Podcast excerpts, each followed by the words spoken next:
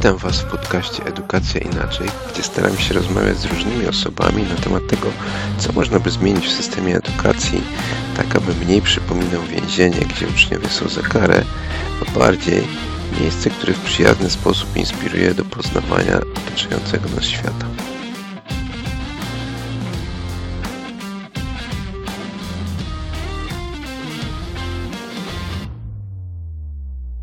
Cześć. Dzisiaj mam okazję porozmawiać z Leszkiem Olpińskim. A, Cześć. l- cześć. E, Czy przedstawiłbyś nam się trochę? No dobrze. E, mówię o sobie, że jestem edukatorem. Mhm. Przez wiele lat e, mówiłem o sobie, że jestem nauczycielem. Nauczycielem, e, który uważał, że jest nauczycielem z powołania, czyli kimś, kto chce uczyć, lubi to robić, a, i robi to dobrze. Teraz, jak na to patrzę, to stwierdzam, że nie zawsze byłem dobrym nauczycielem.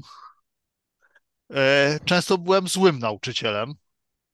ale to musiałem do tego też dorosnąć. Teraz mówię, że jestem edukatorem, nie tyle prowadzę z przodu, kieruję programem, kieruję młodymi ludźmi, co bardziej wspieram ich w tym, do czego oni mogliby dojść. Idę z nimi, oświetlam drogę, naprowadzam, ale nie jestem kierownikiem. Daję im samym się, sobie prowadzić. Stąd mówię, że jestem edukatorem. Mhm.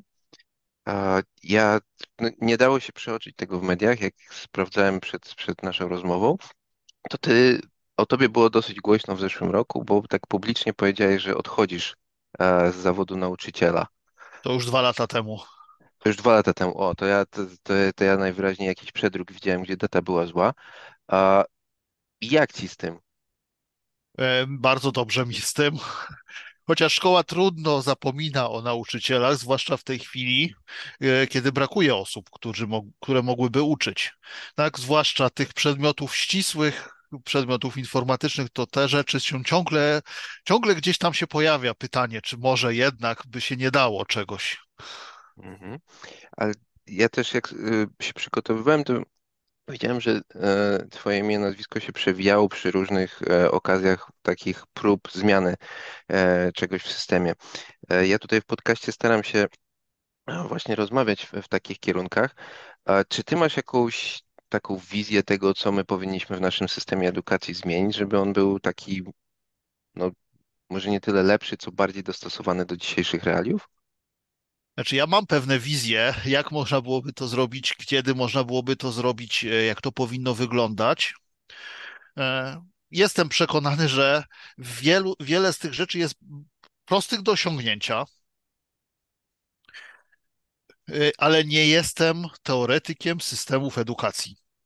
W związku z tym, to co mówię, to są moje e, wnioski praktyczne, e, pomysły, e, moje własne, indywidualne, autorskie i nie jestem pewny, czy one będą sprawdzalne w całości. Wiem, że zgłaszam, zgłaszam swoje postulaty. Mówię o tym, żeby jak najbardziej uwolnić system, jak najwięcej postawić na autonomię i to autonomię idącą od samego dołu, czyli od autonomii tych, którzy się uczą, o czym się bardzo często zapomina u nas. E, O tym, żeby myśleć holistycznie o edukacji, ale żeby nie zapominać o tym, że trzeba się też uczyć konkretnych e, umiejętności, konkretnej, konkretną wiedzę poznawać, nie po to, żeby zapamiętać większą ilość informacji, ale po to, żeby usystematyzować sobie te informacje i potem łatwiej z nich korzystać.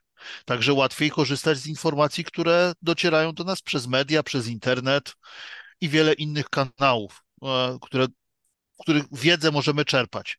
Bardzo lubię, jak dzieciaki korzystają z książek i uczą się w ten sposób, ponieważ jest to bardzo dobre źródło informacji na co dzień i rozwijające. A jeżeli mówisz o książkach, to mógłbyś podać jakiś przykład? Mów, bo chyba nie rozmawiamy tu o podręcznikach, czy rozmawiamy o Znaczy, podręcznikach? my, uważam, że podręcznik może służyć uczniowi do pracy. Mhm.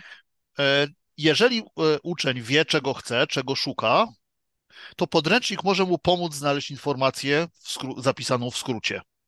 E, moi, ucz- moi podopieczni, nie uczniowie, podopieczni korzystają z podręcznika właśnie w ten sposób. Znaczy oni sięgają do podręcznika wtedy, kiedy chcą do tego sięgnąć.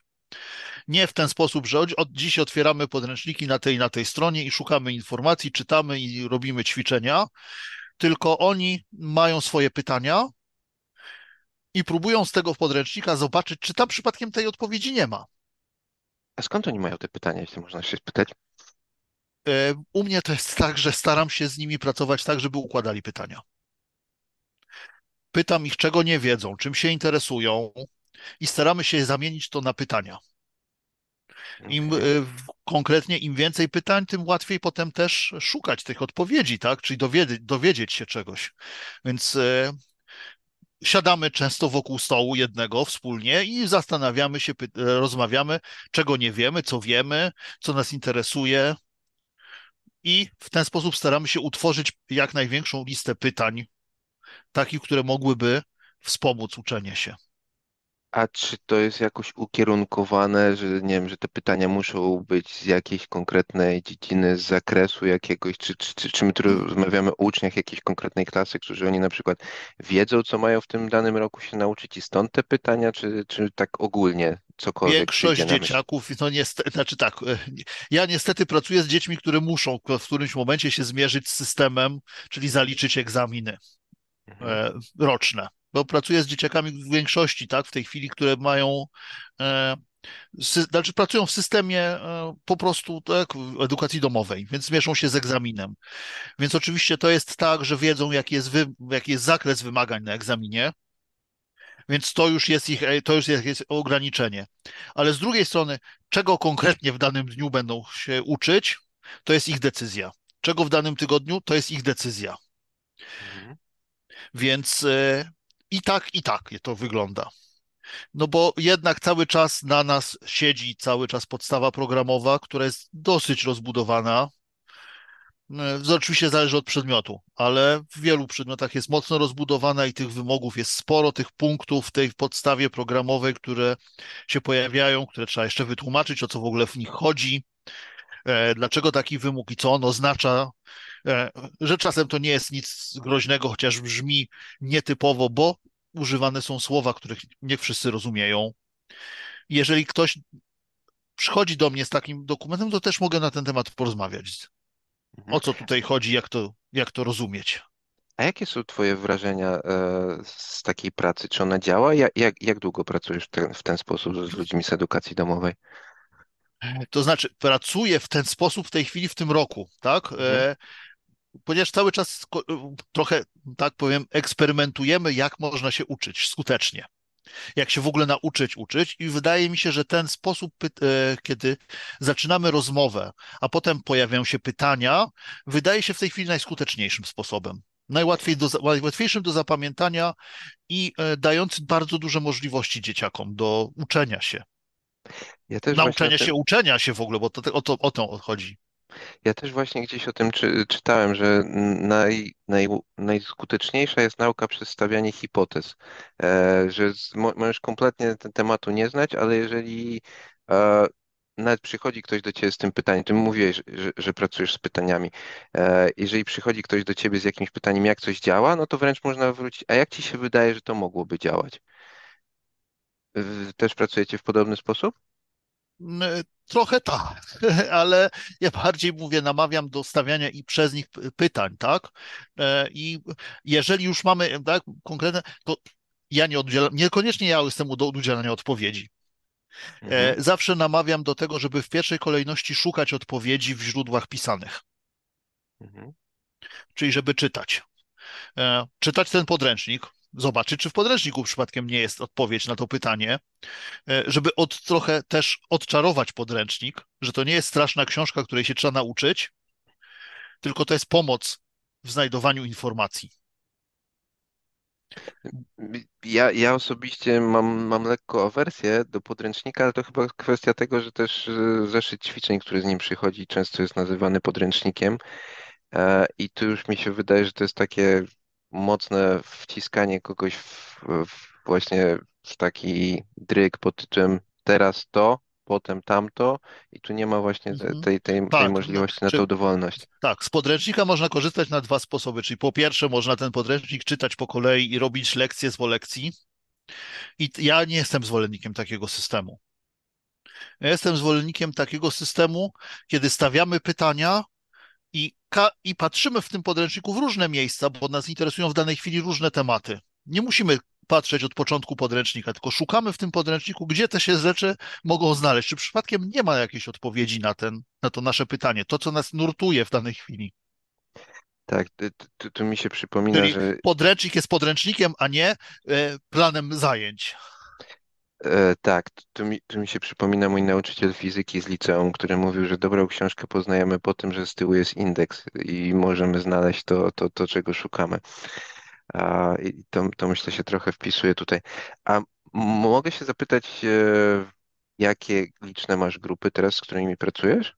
Znaczy w tej chwili e, pracuję e, z jedną, w jedną grupę z dwunastką i jedną grupę z szóstką.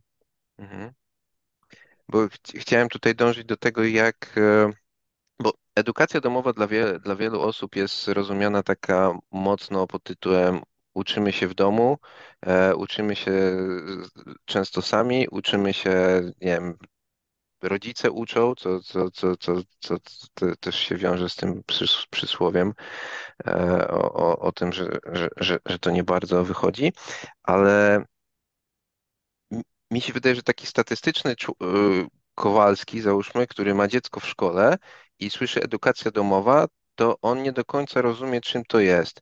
A chciałem się tutaj tak y, ciebie podpytać, czy ze, ze swojego doświadczenia pracy w szkole i teraz pracy w edukacji domowej, czy widzisz jakieś możliwości przeniesienia części tej autonomii, o której wspomniałeś, w jakiś sposób do szkoły? Znaczy, ja myślę, że jest duża szansa, żeby z, przenieść autonomię ucznia taką, dzia, takiego działającego do szkoły, ale to jest ogrom pracy, przede wszystkim z osobami, które miałyby tą szkołę, szkołą zarządzać Mhm. w jakikolwiek sposób. Zaczynając od decydentów, którzy by się musieli zgodzić na autonomię ucznia.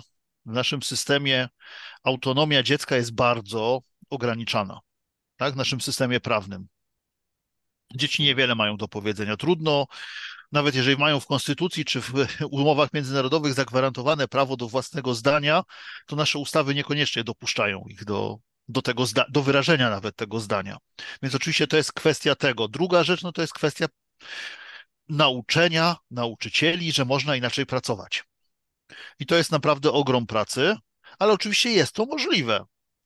Jeżeli, powiem tak, jeżeli ja się byłem w stanie nauczyć, że można tak pracować, to uważam, że każdy może się tego nauczyć. Mhm. Wymaga to przede wszystkim chęci i, e, i przekonania się też, porozmawiania z innymi, że rzeczywiście taki sposób też może zadziałać. Że sama autonomia ucznia nie oznacza, e, że to zniszczy nam cały system. Nie, są oczywiście nauczyciele absolutnie nieprzekonani do tego. Być może też są uczniowie, którzy niekoniecznie taka swoboda, autonomia będzie im dobrze służyła. Będą lepiej pracować wtedy, kiedy będą w ściślejszych ramach. Mhm. Ale to jest kwestia potrzeb dziecka. To znaczy na pierwszym miejscu postawić potrzeby, a nie nasze wyobrażenia. A Bo wcześniej wspomniałeś, y, że, że Twoim zdaniem to jest proste, żeby tak zmienić. Te, teraz mówisz, że Tobie to trochę czasu jednak zajęło, żeby, żeby, żeby się zmienić. Ja muszę przyznać, że dużo o tej edukacji myślę i mi się jednak wydaje, że głównym powodem, dla którego my nie widzimy zmian w tej edukacji, to są jednak mimo wszystko rodzice.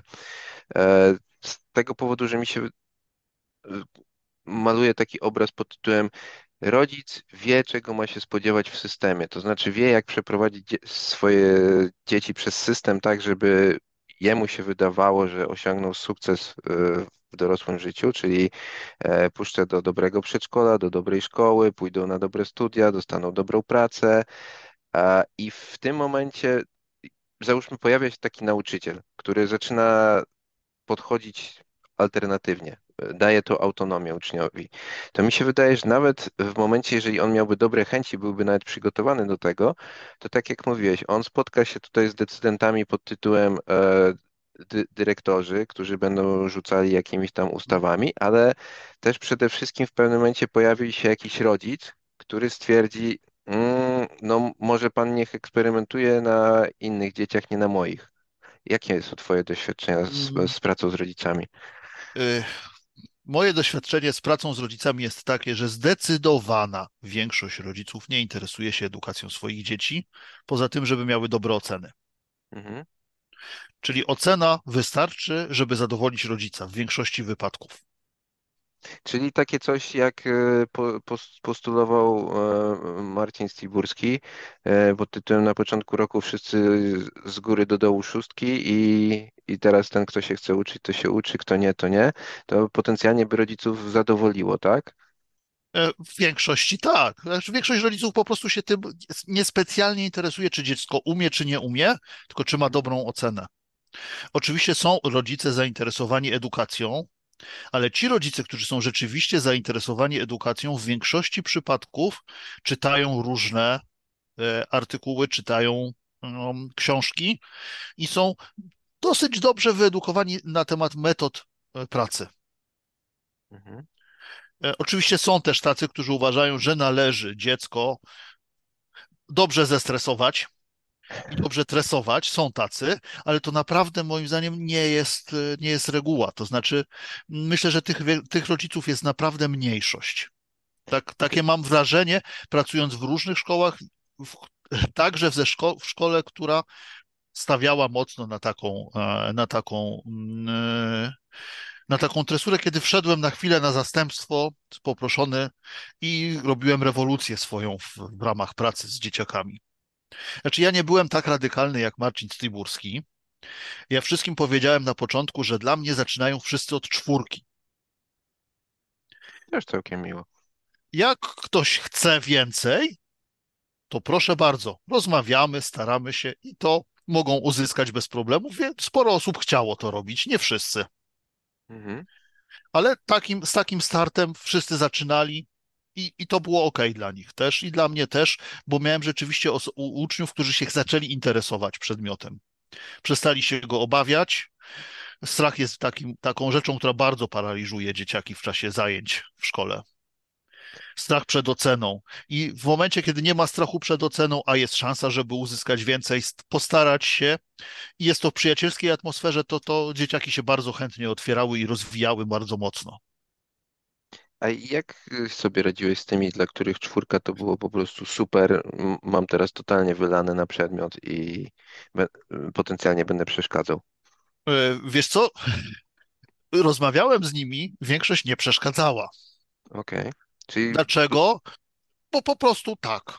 Tak, bo e, jeżeli dziecko też wiele, wiele dzieciaków, to- wie, pracuję, pracowałem akurat z e, dzieciakami w trudnym dosyć wieku, siódma, ósma klasa, mhm. E, i z nimi pracując, rozmawiałem, rozmawiając z nimi, e, też przekonałem ich, po co mają przeszkadzać. Traktujemy się poważnie, ja do nich podchodzę poważnie, rozmawiam z nimi, traktuję ich jak ludzi, nie jak przedmioty, które należy poustawiać, i to działało. To nie jest tak, że w, że w każdej klasie i z, każdą, z każdym dzieckiem to działa, bo to jest bardzo różnie, ale, ale tak, to w większości przypadków zdecydowanie działało. Po prostu poważna rozmowa, powiedzenie, co ja odczuwam, postawienie moich granic. I Mhm. post, tak, jako granic takich, że na to się nie zgadzam. E, Mi się bardzo podobało coś, co przeczytałem w jednym wywiadzie z tobą, gdzie mówiłeś, że e, od nauczyciela wymaga się, że będzie zmuszał ucznia do nauki, a, a później jeszcze oceniał. E, to mi się wydaje i bardzo ładnie łączy z tym, co teraz mówisz, że no, to jest takie podejście jak do człowieka, bo tej, tej takiej relacji człowiek-człowiek mi się wydaje często, często brakuje w szkole. tak, znaczy, e, mam wrażenie też, że dzieciaki nie czują się traktowane jak na ten wiek, na, w którym mają rzeczywiście. Tak? Czyli nie traktuje się ich poważnie. Czyli taka in, infantylizacja, tak? Tak, to znaczy tych siódmoklasistów, ósmoklasistów się traktuje tak, jakby byli w czwartej klasie, tych młodszych jakby byli w przedszkolu i to czasem tak, tak to wygląda, tak? tak takie traktowanie. A Mam teraz tych dzieciaki z, e, tak, z moje podopiecznych, którzy mówią, że nie potrafią teraz rozmawiać ze swoimi dawnymi kolegami ze, ze szkoły. No, przeszli ze szkoły w którymś momencie do edukacji domowej, nie są w stanie, bo oni się zachowują jak dzieci. To, to, to, to wystarczył smutne. rok, rok, półtora roku pracy w zupełnie innej, w innym sposobie. Natomiast ze starszymi są wtedy w stanie porozmawiać. Coś takiego się dzieje z naszymi szkołami, tak? Jeżeli nie potrafimy pot- potraktować poważnie, porozmawiać, powiedzieć o swoich granicach, za- zaznaczyć tego, że my dorośli nie jesteśmy kimś, kto ma dla nich być treserem, tylko po prostu porozmawiać. Ja, taki duży optymizm się u mnie pojawił w momencie, jak powiedziałeś, że tych rodziców można kupić ocenami, e, bo jakoś wcześniej nie patrzyłem e, na to w ten sposób. I tak się zastanawiam, dlaczego to dlaczego to się tak naprawdę nie dzieje, bo w tym momencie rzeczywiście ten nauczyciel, e, który by uwierzył, że, że może coś zmienić, to mógłby tych rodziców się w miarę pozbyć jako problemu, a dyrektor podejrzewam, że też byłby szczęśliwy, jeżeli rodzice byliby szczęśliwi.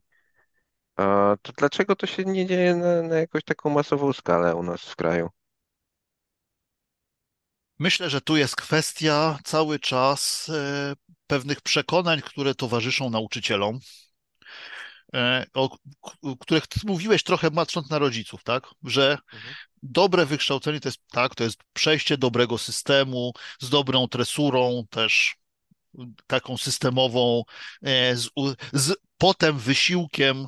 e, Te przekonania cały czas występują i w nauczycielach, i w rodzicach. I to jest praca z przekonaniami, to jest jedna z trudniejszych sztuk e, i trudniejszych elementów pracy, bo przekonania szybko wracają. Mhm. Nawet jeżeli są ograniczającymi przekonaniami, to trudno jest je odrzucić. Tyle lat żyliśmy w, tych, w tym przekonaniu, jak, jak je odrzucić. Dlaczego Tak, no, miałbym je odrzucać?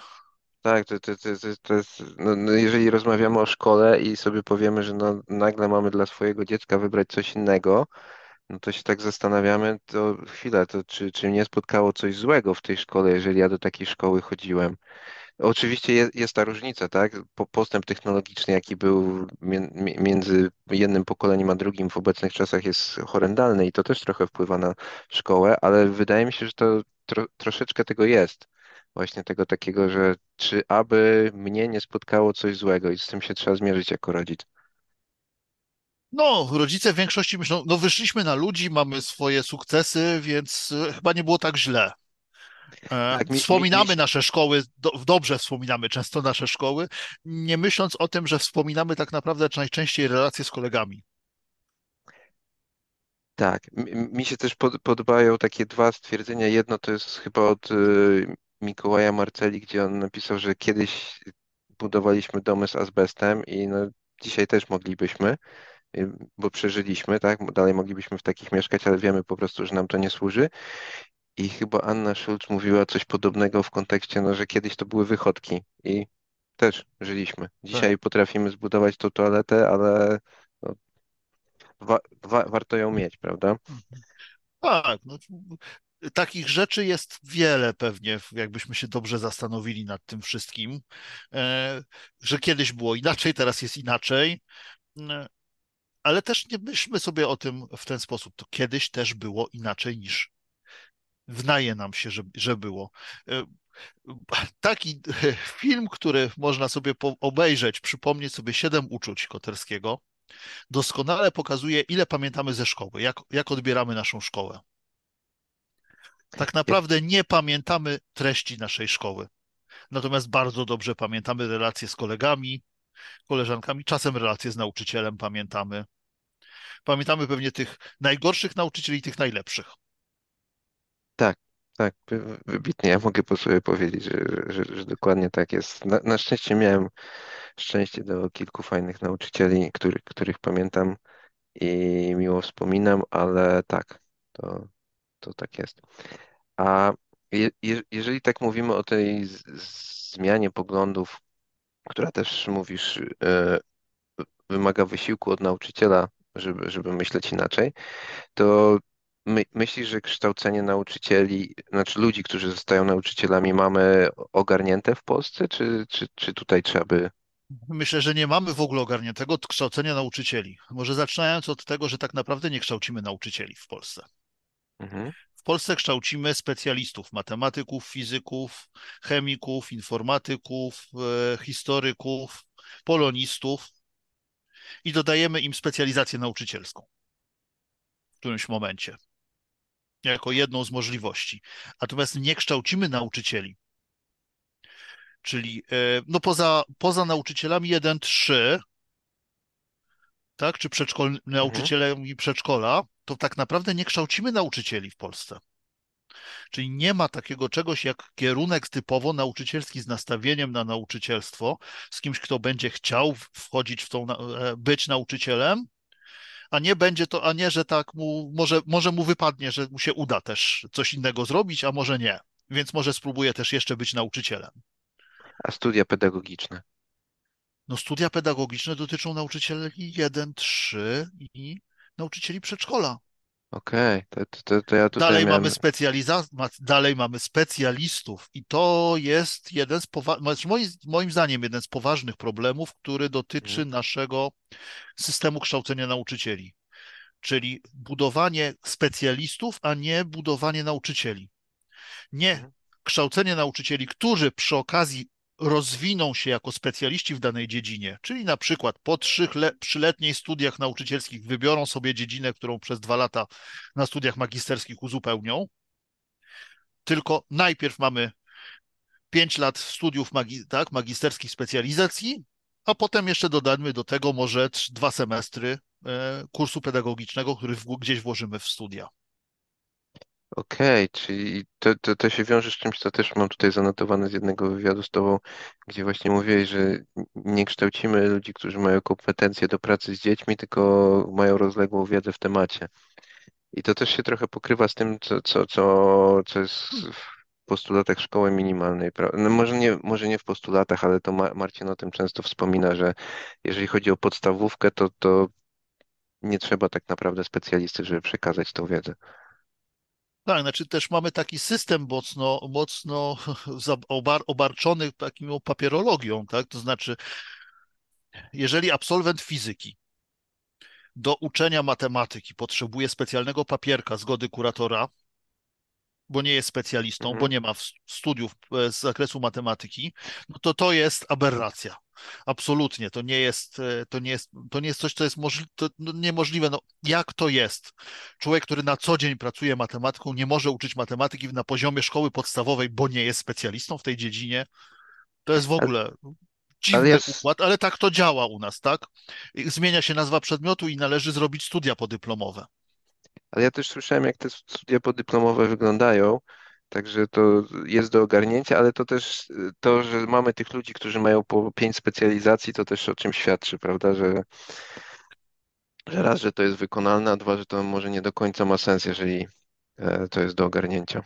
Pytanie jest takie, czy, tak, jak to jest z tymi specjalizacjami, z tymi studiami podyplomowymi, bo czasem jest tak, że rzeczywiście uzyskujemy dobrych nauczycieli z dużym wachlarzem przedmiotów, których uczą, dzięki temu, że też przeszli studia podyplomowe, a czasami to jest tak, że ktoś uczy, bo, no bo nikt, nie miał nikt inny, więc on dostał studia podyplomowe i teraz będzie uczył, chociaż w ogóle nie chce tego robić i nie chce, nie będzie się na tym znał. I to chyba dotyczy w dużej mierze podstaw, w podstawówkach informatyki.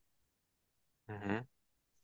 A mógłbym się spytać o twoją historię, czy ty się, jak ty się pojawiłeś w zawodzie nauczyciela? Zdo, pojawiłem się w zawodzie nauczyciela w ten sposób, że kiedyś, w którymś momencie z mojego, tak, mojej drogi życiowej okazało się, że szkoła jest jednym z możliwych alternatyw e, w momencie, kiedy miałem dziecko. E, Kiedy praca na zmiany jako administrator systemu informatycznego to nie jest koniecznie najlepsza, najlepszy pomysł, a szkoła może być e, odpowiednią alternatywą. E, z, zapisałem, że może jednak e, jako taką możliwość na, na jakiś czas, na tam na rok, na dwa, e, dziecko wyrośnie, to już nie będę, nie będę mógł, będę mógł wrócić do, do swojej dawnego zawodu. No i szkoła się znalazła, która mnie chciała. Mhm. No i tak, tak zostałem w szkole. A w jakim wieku byłeś wtedy? Albo inaczej, il, ile doświadczenia zawodowego już miałeś za sobą? Nie miałem bardzo dużo doświadczenia zawodowego. Jak patrzę na to, bo pracowałem przed e, pójściem do szkoły 5 lat. Ale to już coś jest. To, to już człowiek jakoś tam refleksję łapie. No to już jest inne, inne też podejście trochę też, tak? Do, e, tak, ja też mm, i, i szkoła nigdy nie była moim jedynym wyborem, o tak od razu też powiem. I to jest też taka rzecz, e, która jest potrzebna w, w tym momencie, jak przyszedłem do szkoły, dlatego że chciałem pójść do szkoły. Niekoniecznie dlatego, że chciałem uczyć, ale chciałem wejść do szkoły i w momencie, kiedy wszedłem do szkoły, to stwierdziłem, że chcę to robić dalej. Jakbym Mhm. tego nie chciał robić, to zawsze miałem alternatywę. Mhm. I to jest, e, taka wolność była mi potrzebna. Nie byłem na początku dobrym nauczycielem i to ja wiem doskonale. Z wiele błędów robiłem i e, niekoniecznie pomagał, pomagałem tak dzieciakom, jak powinienem robić, bo brakowało mi też wiedzy nauczycielskiej. Takiej wiedzy, którą nabyłem potem w trakcie swojego, swojego dalszego życia. A mógłbyś trochę rozwinąć ten temat? W jaki sposób tą wiedzę nabywałeś? Miałeś się od kogo uczyć? Wiesz co, najwięcej wiedzy nabyłem korzystając z informacji o badaniach pedagogicznych prowadzonych w różnych krajach świata, czy Mhm. czytając czasopisma dotyczące nauki w ogóle, bo byłem tak interesując się też, szukając wiedzy o swojej dziedzinie, chcąc być na bieżąco, tak, żeby móc rozmawiać z, dziecia z dzieciakami na różne tematy, sięgałem też po czasopisma naukowe. No i tam znajdowałem też informacje o tych badaniach pedagogicznych. I czytając te badania pedagogiczne, powoli, po kolei, krok po kroku, modyfikowałem swoje działania. Mhm. Gdzie odkrywałem, że pewne rzeczy można robić inaczej i że one działają. Skoro działają tam, to może spróbować można też, czy działają tutaj. No i okazuje się, że wiele z nich działa. Nie wszystko okazało, w moim wykonaniu działało, ale w ten Mhm. sposób zaczęło to, zacząłem, zacząłem się zmieniać. A miałeś jakąś grupę wsparcia, osobę jakoś, która cię wspierała w tym, czy, czy byłeś kompletnie sam w tym wszystkim? E, to znaczy, wiesz co, sam w sensie nauczycielstwa, ta, nauczycielstwa na początku tak, e, wsparcie jest zawsze w rodzinie i to jest rzecz, Mhm. która dla mnie była też ważna. To znaczy, wsparcie rodziny to jest coś, co, co potrzebne jest każdemu z nas. E, Nie jest dobrze, żeby ktoś był po prostu zupełnie sam. I to nie jest tak, że rodzina musi być nauczycielami, bo to nieprawda. Wystarczy, że po prostu jest i można z nimi porozmawiać, e, można porozmawiać o wartościach, bo to chyba jest coś, co dla mnie było najważniejsze w zmianach, czyli wartość. Jeżeli ja cenię wiedzę i cenię to, że mogę pomagać, to, to, to była dla mnie wartość, dla której szukałem tych rozwiązań i patrzyłem, czy można je wprowadzać, czy one zadziałają. Mhm. A nie e, tak, i tutaj rozmowa o tych wartościach jest taką rzeczą wspierającą. W, tu, później, w tym momencie pojawiły się, pojawili się nauczyciele, pojawiły się inne osoby, z którymi nawiązałem kontakt, z którymi zacząłem współpracować, i to też, e, też pomogło mi.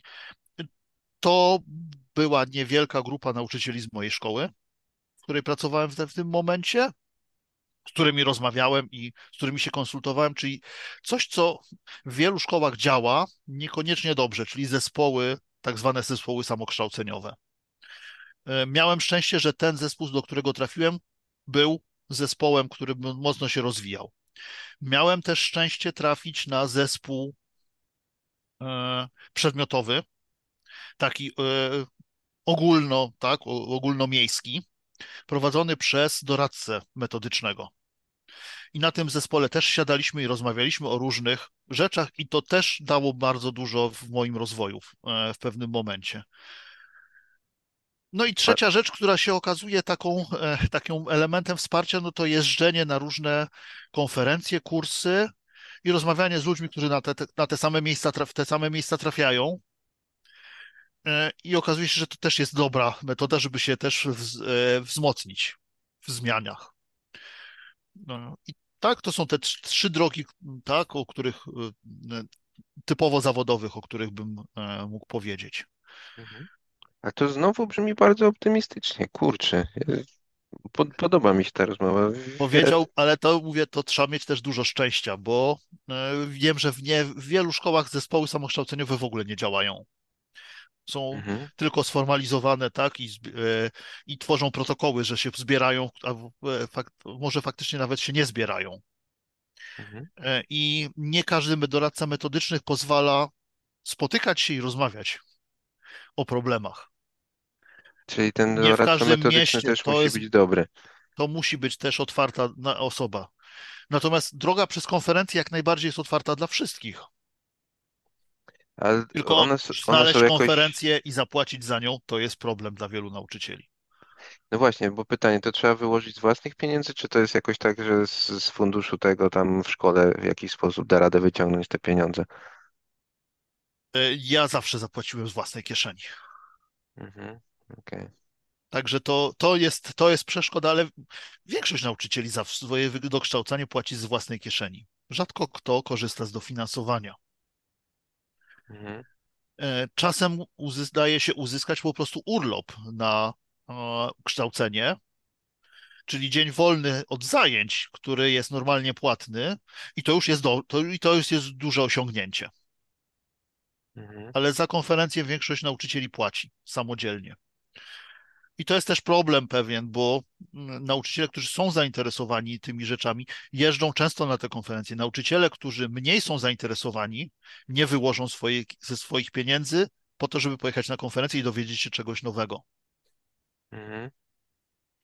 A może tak e, idąc, idąc w ten temat, co, co, załóżmy, że spotykasz człowieka, który jest na początku swojej drogi jako nauczyciel, no tutaj co, coś już może wyciągnąć z tej naszej rozmowy, ale czy jest coś jeszcze, co byś mu polecił? Nie wiem, jak, jakieś materiały, z który, które mógłby, nie wiem, e, nieodpłatnie e, skonsumować, coś, coś, co mógłby, nie wiem, jakoś technologię wykorzystać, nie wiem, YouTube, e, artykuły w Znaczy, ja internecie. jestem człowiekiem, który lubi słowo pisane. Nie, Okej. niekoniecznie lubię słuchać ani, mów, ani e, oglądać rzeczy, więc ja nie będę pewnie polecał żadnych YouTube'ów ani podcastów, ale to jest moje własne, e, własne, własne przekonanie. Znaczy, po prostu wolę słowo pisane, Mhm, bo, bo czasem mogę odłożyć książkę, mogę w myślach podyskutować z autorem.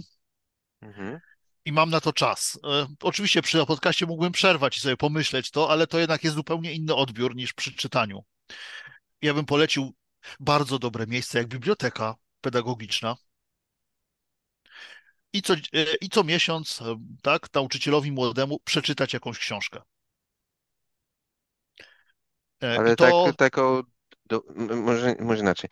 E, ja, ja, metodykę pracy jak najbardziej.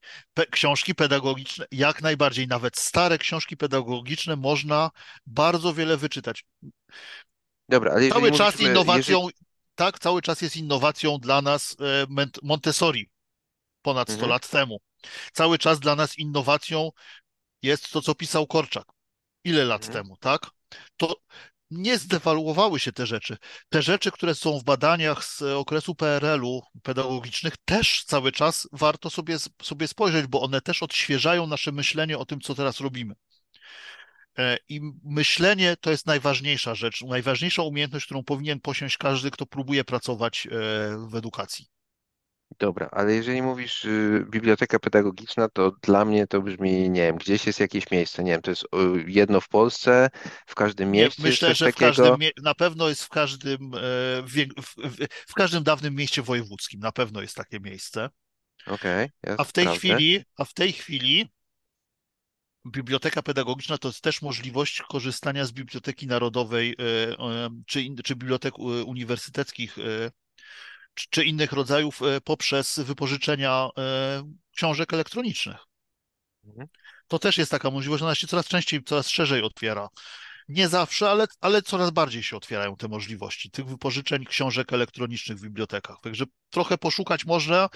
Nie jest to, znaczy dla mnie nie jest to tak samo wygodne jak wzięcie do ręki książki e, drukowanej, ale da się to zrobić.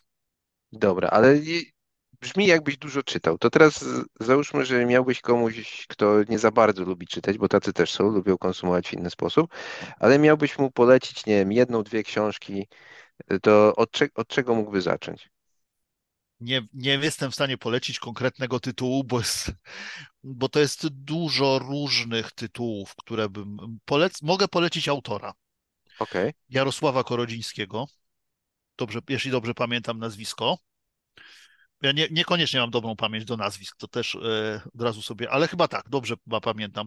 To okej, jest autor, który e, sporo różnych elementów, e, sporo różnych książek ma aktualnych, czyli, czyli autor współczesny i to e, jest do dyspozycji i jest to polski autor, więc okej. do polskich realiów się odnosi.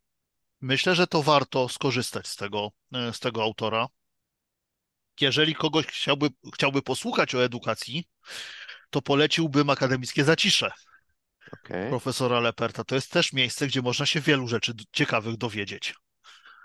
E, A w dobie internetu polecam skorzystanie z e, grup wymiany informacji między nauczycielami, na przykład na Facebooku. Jakiś konkretny byś polecił? Nie polecę konkretnej, bo O, zależy od obiecuję, nie, nie, ben nie będę tam trollował, jeżeli już mnie tam nie ma. E, Nie, myślę, że bardziej chodzi o specjalizację, tak? Okej, Bo ogólnych, e, nie, nie polecę żadnych ogólnych, one w większości są, te, te, które znam, nie są zbyt e, ambitne, bo tam się bardziej omawia sprawy płaca i zachowanie, jak sobie radzić z zachowaniem mhm. e, rodziców, najczęściej, może tak nawet bym powiedział. Czyli E, jednak coś w tym jest. E, natomiast e, nie, myślę, że, specjaliz- e, że te, specja- te, te dotyczące nauczania danego przedmiotu, one są e, rozwijające, bo tam zawsze można coś znaleźć e, ciekawego. Jakieś rozwiąza- e, rozważanie, że ktoś coś zrobił, spróbował zrobić, jak to zadziałało u niego. Ludzie I się to tym dzielą. rzeczywiście jest tak, że, że, że Facebook jest tym miejscem, gdzie to najlepiej działa? Nie wiem, czy to jest miejsce, które najlepiej działa, ale Okej, działa. okej. Mm. E, Ja bardzo polecam ODN-y, jeżeli dobrze działają. A, A wiem, to że w a jak ODN, czyli? Ośrodek Doskonalenia Nauczyciela, Nauczycieli, Okej. E, Znaczy, ja współpracuję z Poznańskim, bo w Poznaniu mieszkam, więc e, korzystam. No, może bardziej teraz korzystałem, bo ostatnio, jak nie jestem nauczycielem, to nie, nie, nie, nie, niekoniecznie mogę e, w pełni z tego korzystać jakoś, tak? Ale korzystałem też wiele razy. Tam są też konferencje, też są, no, często są bezpłatne rzeczy, gdzie można się spotkać i porozmawiać, i one są dostosowywane do możliwości nauczycieli, czyli nie są w godzinach, w których nauczyciele Mhm. muszą być w pracy często, a jeżeli nawet, to ponieważ jest to instytucja edukacyjna, oficjalna, to łatwo jest uzyskać zgodę dyrektora na uczestnictwo w takich zajęciach. Mhm. No dobra, Takie czyli dokształcanie się, to są takie elementy, które naprawdę pomagają. No dobra, czyli dosyć prosta sprawa. Rodziców załatwiamy ocenami, nauczyciele mają tutaj wiadro opcji, jak mogą się doszkalać. A, jeżeli byśmy mieli porozmawiać trochę wyżej, albo może przeskoczmy dyrektorów i pomyślmy sobie o polityce, bo e, my to nagrywamy w listopadzie 2023 roku. Jesteśmy po wyborach, w których e, E, No, jest trudno powiedzieć, kto wygrał, ale słyszymy o tym, że będzie nowy minister edukacji. I co taki nowy minister edukacji mógłby zrobić, Twoim zdaniem, żeby polepszyć sytuację? Obawiam się, że cokolwiek by nie zrobił nowy minister edukacji tak, jak jest e, przewidywany, to zrobi dobrze. Okej, Bo e, nawet jeżeli to będzie minister, który nie podpisze żadnego dokumentu nowego, to to już będzie absolutna zmiana od sytuacji, w której dokumenty się pojawiają na ostatnią chwilę i do końca nie wiadomo, co one będą zawierały w sobie, a zmieniają bardzo dużo. I to już jest rzecz, która, bo szkole wcale nie jest potrzebna rewolucja, Mhm. E, bo rewolucje nie robią dobrze, ani e, budują opór, budują walkę, to niekoniecznie służy zmianom, e, realnym zmianom. Myślę, że patrząc na to, jakich możemy mieć ministrów, to myślę, że to też jest, są osoby, które otoczą się dobrymi doradcami. I, te, I ci dobrzy doradcy będą w stanie dobrze poprowadzić politykę edukacyjną, e, jaką, jaką powinien prowadzić minister. A co patrząc na, patrząc na to, co, kto, kto byłby kandydatami, no, kilku, kilka osób, o kilku osobach słyszałem, tak, o, mhm. jako kandydatach. Wydaje się, że są to osoby, które są w stanie zgromadzić wokół siebie osoby e, mądrych doradców. Dobra, ale za, załóżmy, tak? że, że, załóżmy, że ich sobie zgromadzą. Jaki jest e, interes polityczny, by zrobić cokolwiek w edukacji poza tym, żeby no, wypełnić te wakaty, o których jest głośno? Znaczy tak. Interes polityczny na, e, na krótką metę to jest to, żeby pozyskać tych młodych ludzi, którzy przyjdą głosować. Okay. Jeżeli oni stwierdzą, że szkoła jest, szkoła się zmieniła na lepsze, to będą popie- tak, no to automatycznie tak, pójdą za tym ministrem. No, obecnie, obecnie młodzi zagłosowali przeciwko aktualnemu ministrowi. To znaczy, że nie zrobił dla nich dobrze. Więc to może... już jest pierwsza rzecz, którą, tak, no jednak to jest jakiś elektorat, może nie dominujący, ale jednak jest elektoratem. Nie, młodzi ponoć bardzo, bardzo uderzyli we frekwencję, to prawda. E, więc to jest jedna rzecz. E, druga rzecz, no to jest tak, że cały czas liczę na to, że niektórzy przynajmniej politycy nie myślą tylko w kwestiach kadencji, ale myślą też o tym, że po nich też coś się wydarzy. E, przynajmniej przynajmniej ci, z którymi udało mi się rozmawiać, tak? Mam takie wrażenie, że też myślą o tym. To nie jest tak, że tylko e, będą myśleli o przyszłości, o przyszłości, bo też wiadomo, każdy z nich myśli o tym, czy będzie wybrany kolejny raz, czy będzie dalej w polityce, ale to też jest taka rzecz, która dotyczy, e, znaczy, dotyczy polityków. Zostawić po sobie coś, co rzeczywiście będzie działało. No i jeszcze jedna rzecz, która jest takim dla mnie pozytywnym, optymistycznym e, akcentem. Ci politycy zobaczyli, że ci nauczyciele, ci uczniowie, czy aktywiści edukacyjni to jest jakaś siła społeczna. Olek Czarnek Bo, mówisz, tak? Na przykład. Oleks Czarnek, tak? To była e, rzecz, która zgromadziła sporo organizacji różnych i sporo osób też, e, też w tym, więc mm, jest to drugi chyba po e, sprawie sądów taki ruch społeczny, jeśli chodzi o zakres i siłę oddziaływania. To znowu I... bardzo optymistycznie brzmi, kurde. Ja, ja, ja czuję w tej chwili, że jest duża szansa na dobre, dobre zmiany. Obawiam się tylko, że one będą zbyt powolne e, dla większości tych, którzy są w tej chwili w szkołach. E, też dlatego, że opór, e, opór rewoluc... materii jest spory, tak? Opór materii jest spory, tak? Znaczy duże zmiany wymagają dużego wysiłku. Myślę, że nauczyciele nie są w tej chwili gotowi na duże zmiany. Zanim to nastąpi, to musi pewien czas upłynąć. Nauczyciele muszą poczuć się pewniej. E, cały czas uważam, że nauczyciel jest kluczem do zmiany w systemie. Rodzice mogą wpływać na szkołę jak najbardziej, ale oni jednak nie są aż tak ważni jak nauczyciele. Jeżeli zmienimy myślenie nauczycieli, to zmienimy dużo w systemie edukacji. Ja jestem trochę skrzywiony tutaj, bo, bo mi się cały czas jednak wydaje, że tutaj e, zainteresowanie rodziców jest kluczem do, do wygrania tej wojny o lepszą edukację, z tego powodu, że ja sobie liczę tak. E, nauczycieli jest określona liczba, a ja już e, ak aktualnych numerów nie pamiętam, więc nie chciałbym tutaj e, przytaczać, że, żeby nie wprowadzać w błąd, ale na jedno dziecko, e, może inaczej, na jedno dziecko przypada mniej więcej półtora rodzica, z tego co słyszałem. Uczniów mamy wtedy tą mniejszą grupę, tą, tą największą to jednak są rodzice. Nauczycieli jest mniej niż rodziców. Nie, no zdecydowanie, ale to nie o to chodzi. Mm, e, że moje doświadczenie jest takie, że wielu rodziców jak najbardziej tak naprawdę nie interesuje się, jak wygląda szkoła. No tak, dlatego jak zaczniemy im coś zmieniać, no to oni będą mówić, a co oni nam tutaj wymyślają i po co? I z tego powodu pewnie zmiany będą ewolucyjne. Mhm. Ale z drugiej strony, gdybyśmy zmienili sytuację dotyczącą rodziców, znaczy doty- nie dotyczącą rodziców, przepraszam, nauczycieli, gdybyśmy zmienili sytuację, czyli gdybyśmy uzyskali duży poziom przekonanych nauczycieli do zmian,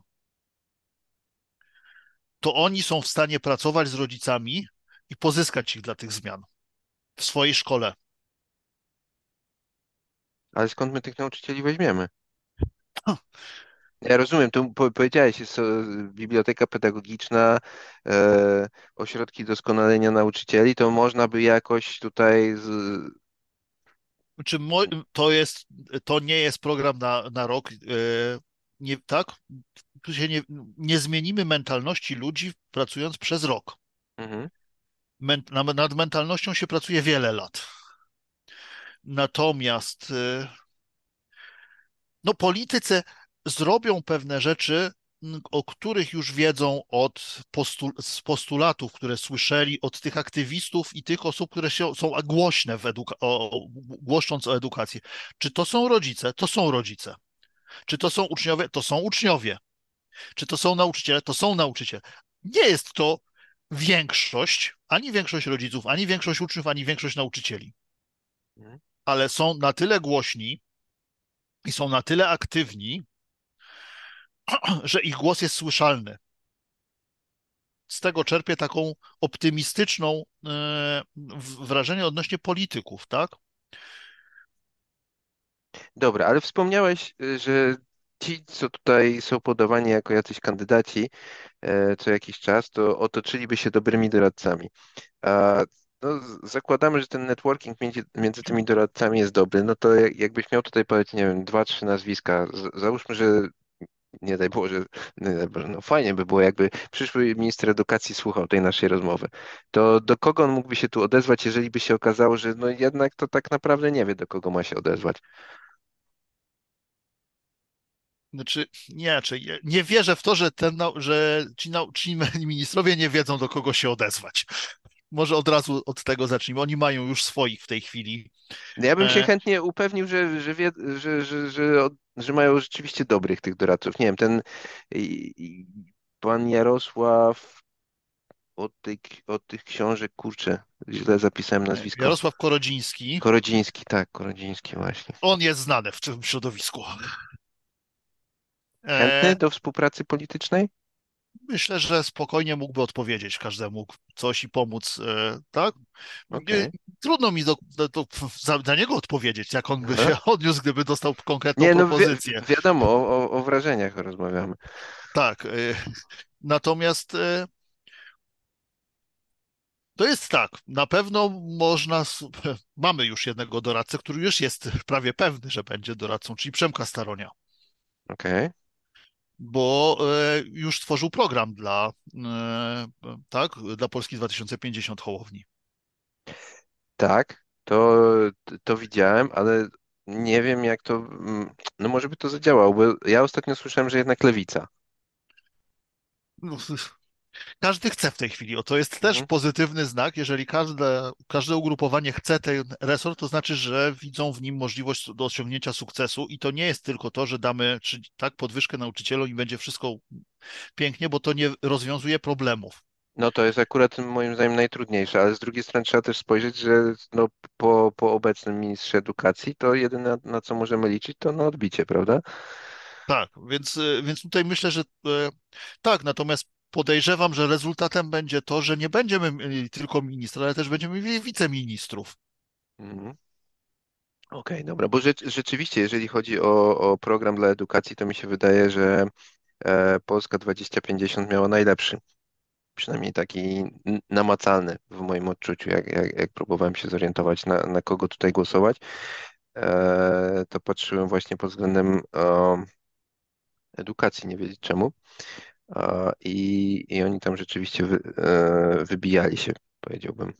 Tak, znaczy w czasie, wy- w czasie kampanii powiedziałbym, że mocno o edukacji mówiła, e, mówił, tak mówiło Mówiły te partie, które były z, z, związane z partią, tak, e, Hołowni. Mhm. Bo też, o, bo też od słyszać, słychać było sporo głosów dotyczących edukacji w czasie kampanii, wypowiadanych głośno, tak, przez czołowych polityków. I to też jest sygnał, e, że ten program był traktowany na serio, edukacyjny. No, nie wiem, kto będzie, natomiast no, nazwiska pewne się pojawiają. Dobra, no, no ale to, to, to, Powiem tak, trochę znam środowisko e, aktywistów edukacyjnych, bo mhm. trochę, w, trochę, trochę z nimi współpracuję i, i dłuższy czas jednak, tak, przez, znaczy dłuższy nie, ale jakiś czas też działałem w tym, działam, tak, działałem w tym środowisku, nadal trochę jestem z tym związany e, i to nie jest, to nie jest tak, że trudno znaleźć takich, e, te, te osoby. Te osoby, który, o których się słyszy, że mogłyby być ministrami, one mają swoje kontakty z aktywistami edukacyjnymi, których można byłoby pewnie więcej wymieniać, ale nie, nie chciałbym też ich nazwisk głośno wypowiadać, także po to, żeby nie spalić danej kandydatury potem na okay. przyszłość. Dobra. A, a i tak jak cały czas tutaj mamy optymizm, optymizm, optymizm, no to aż korci mnie, żeby zapytać, jakie zagrożenia widzisz w wprowadzeniu reform w edukacji? Największe zagrożenie? Zabraknie finansów. Okay. Ponieważ e, nie ma bezkosztowych reform i nie ma edukacji, która nie wymagałaby dużych nakładów finansowych. Jak Dobra, po, no pomyślimy to... sobie o tych lepszych systemach edukacyjnych na świecie, to w większości z nich nakłady na edukację przekraczają 6% PKB. Mhm. Jeżeli, mm, i to są głównie centralne, nie mówię tutaj o tym, że samorządy dokładają, bo w Polsce to jest tak, że samorządy i rodzice dokładają do edukacji. Mm. Rodzice na przykład posyłają do szkół prywatnych. Okej. Okay. Tak, to 20% tak, to jest... chyba mamy aktualnie w Polsce.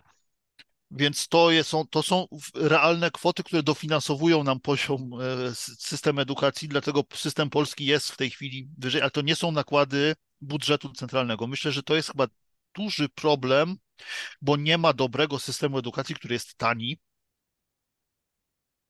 Może technologia jakoś mogłaby tu wspomóc? Technologia pewnie mogłaby trochę wspomóc, ale to nadal nie byłby tani system bo technologia też wymaga dokład, nakładów finansowych. E, widzę też jedną rzecz, to znaczy korzystanie z technologii wymaga nakładów w energię, bo te rzeczy jakoś nie chcą działać bez prądu. Okej, okay, ale to, to, to może. Więc to, są, to, to, to nie jest tak, że to będzie taniej. Nie, to będzie tylko w inną stronę skierowane, e, musi być skierowane finansowanie, żeby Dobra, to zadziałało. A, a tak w Twojej dziedzinie, ten, ta zintegrowana platforma e, państwowa, co, co tam niby wszystko jest, tylko trudno znaleźć, jeżeli chodzi o fizykę, e, informatykę, jak to wygląda? Znaczy, ja nie wiem, jak tam to wygląda dokładnie, bo ja tylko znajduję, jak potrzebuję jakiś temat konkretny, czy jest, czy nie ma. Okej. E, ale, e, ale no jak zastartowała, to, to, to były e, podręczniki przecież opracowane dla gimnazjum starego. Przez poprzedników. Mhm. Więc no, ale... to tak, e, no, to, to, to wygląda jak podręcznik, no tylko posza, poszatkowany trochę w tej chwili. Bo... Trochę też, trochę, trochę, z, trochę dodanych jest multimediów. No nie, nie, nie mogę powiedzieć, tak? No są ćwiczenia bardziej interaktywne, które można by wykonywać. Jak się uczeń sam, sam uczy, to może sobie wykonać i sprawdzić, czy umie. E, I no, są czasem filmy. Hmm. Bo tak e, ten telefon to jest prawie wszędzie, prawda, u dzieciaków. Kom komputer też jest już mocno powszechny. Teraz jest też to, że czwartoklasiści dostają ten komputer. A, czy, czy z perspektywy swojego doświadczenia widzisz szansę na to, żeby, żeby to rzeczywiście wspierało? Znaczy, żeby wspierało, musimy pokonać dwie przeszkody. Mhm.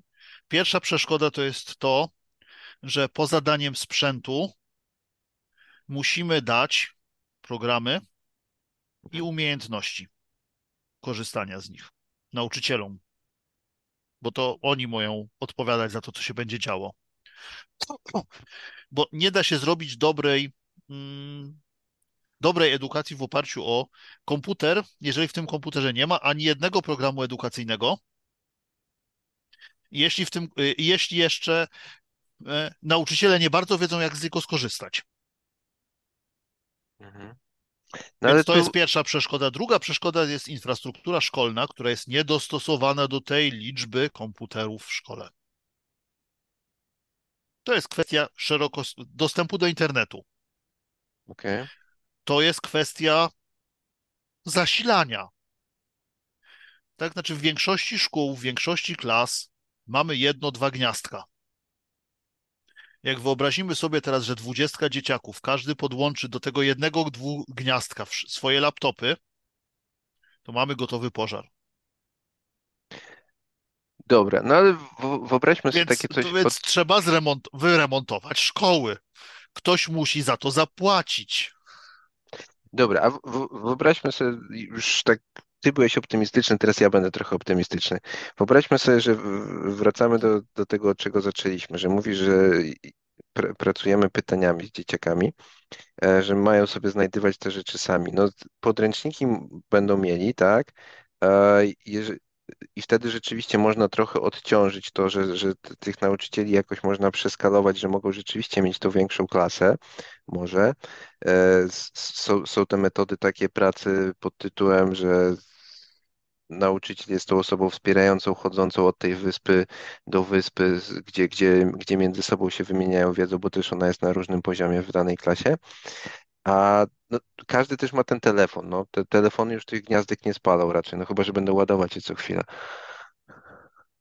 No, to też jest trochę przeszkodą, tak? Ale e, powiem jedno. Znaczy, ja nie jestem fanem na siłę wprowadzania et- tak, elektroniki e, Mhm. e, do tego. Ja jestem fanem poszukiwania wiadomości, samodzielnego poszukiwania wiadomości, pytania, rozmowy. Jestem fanem tego, żeby czytać książki.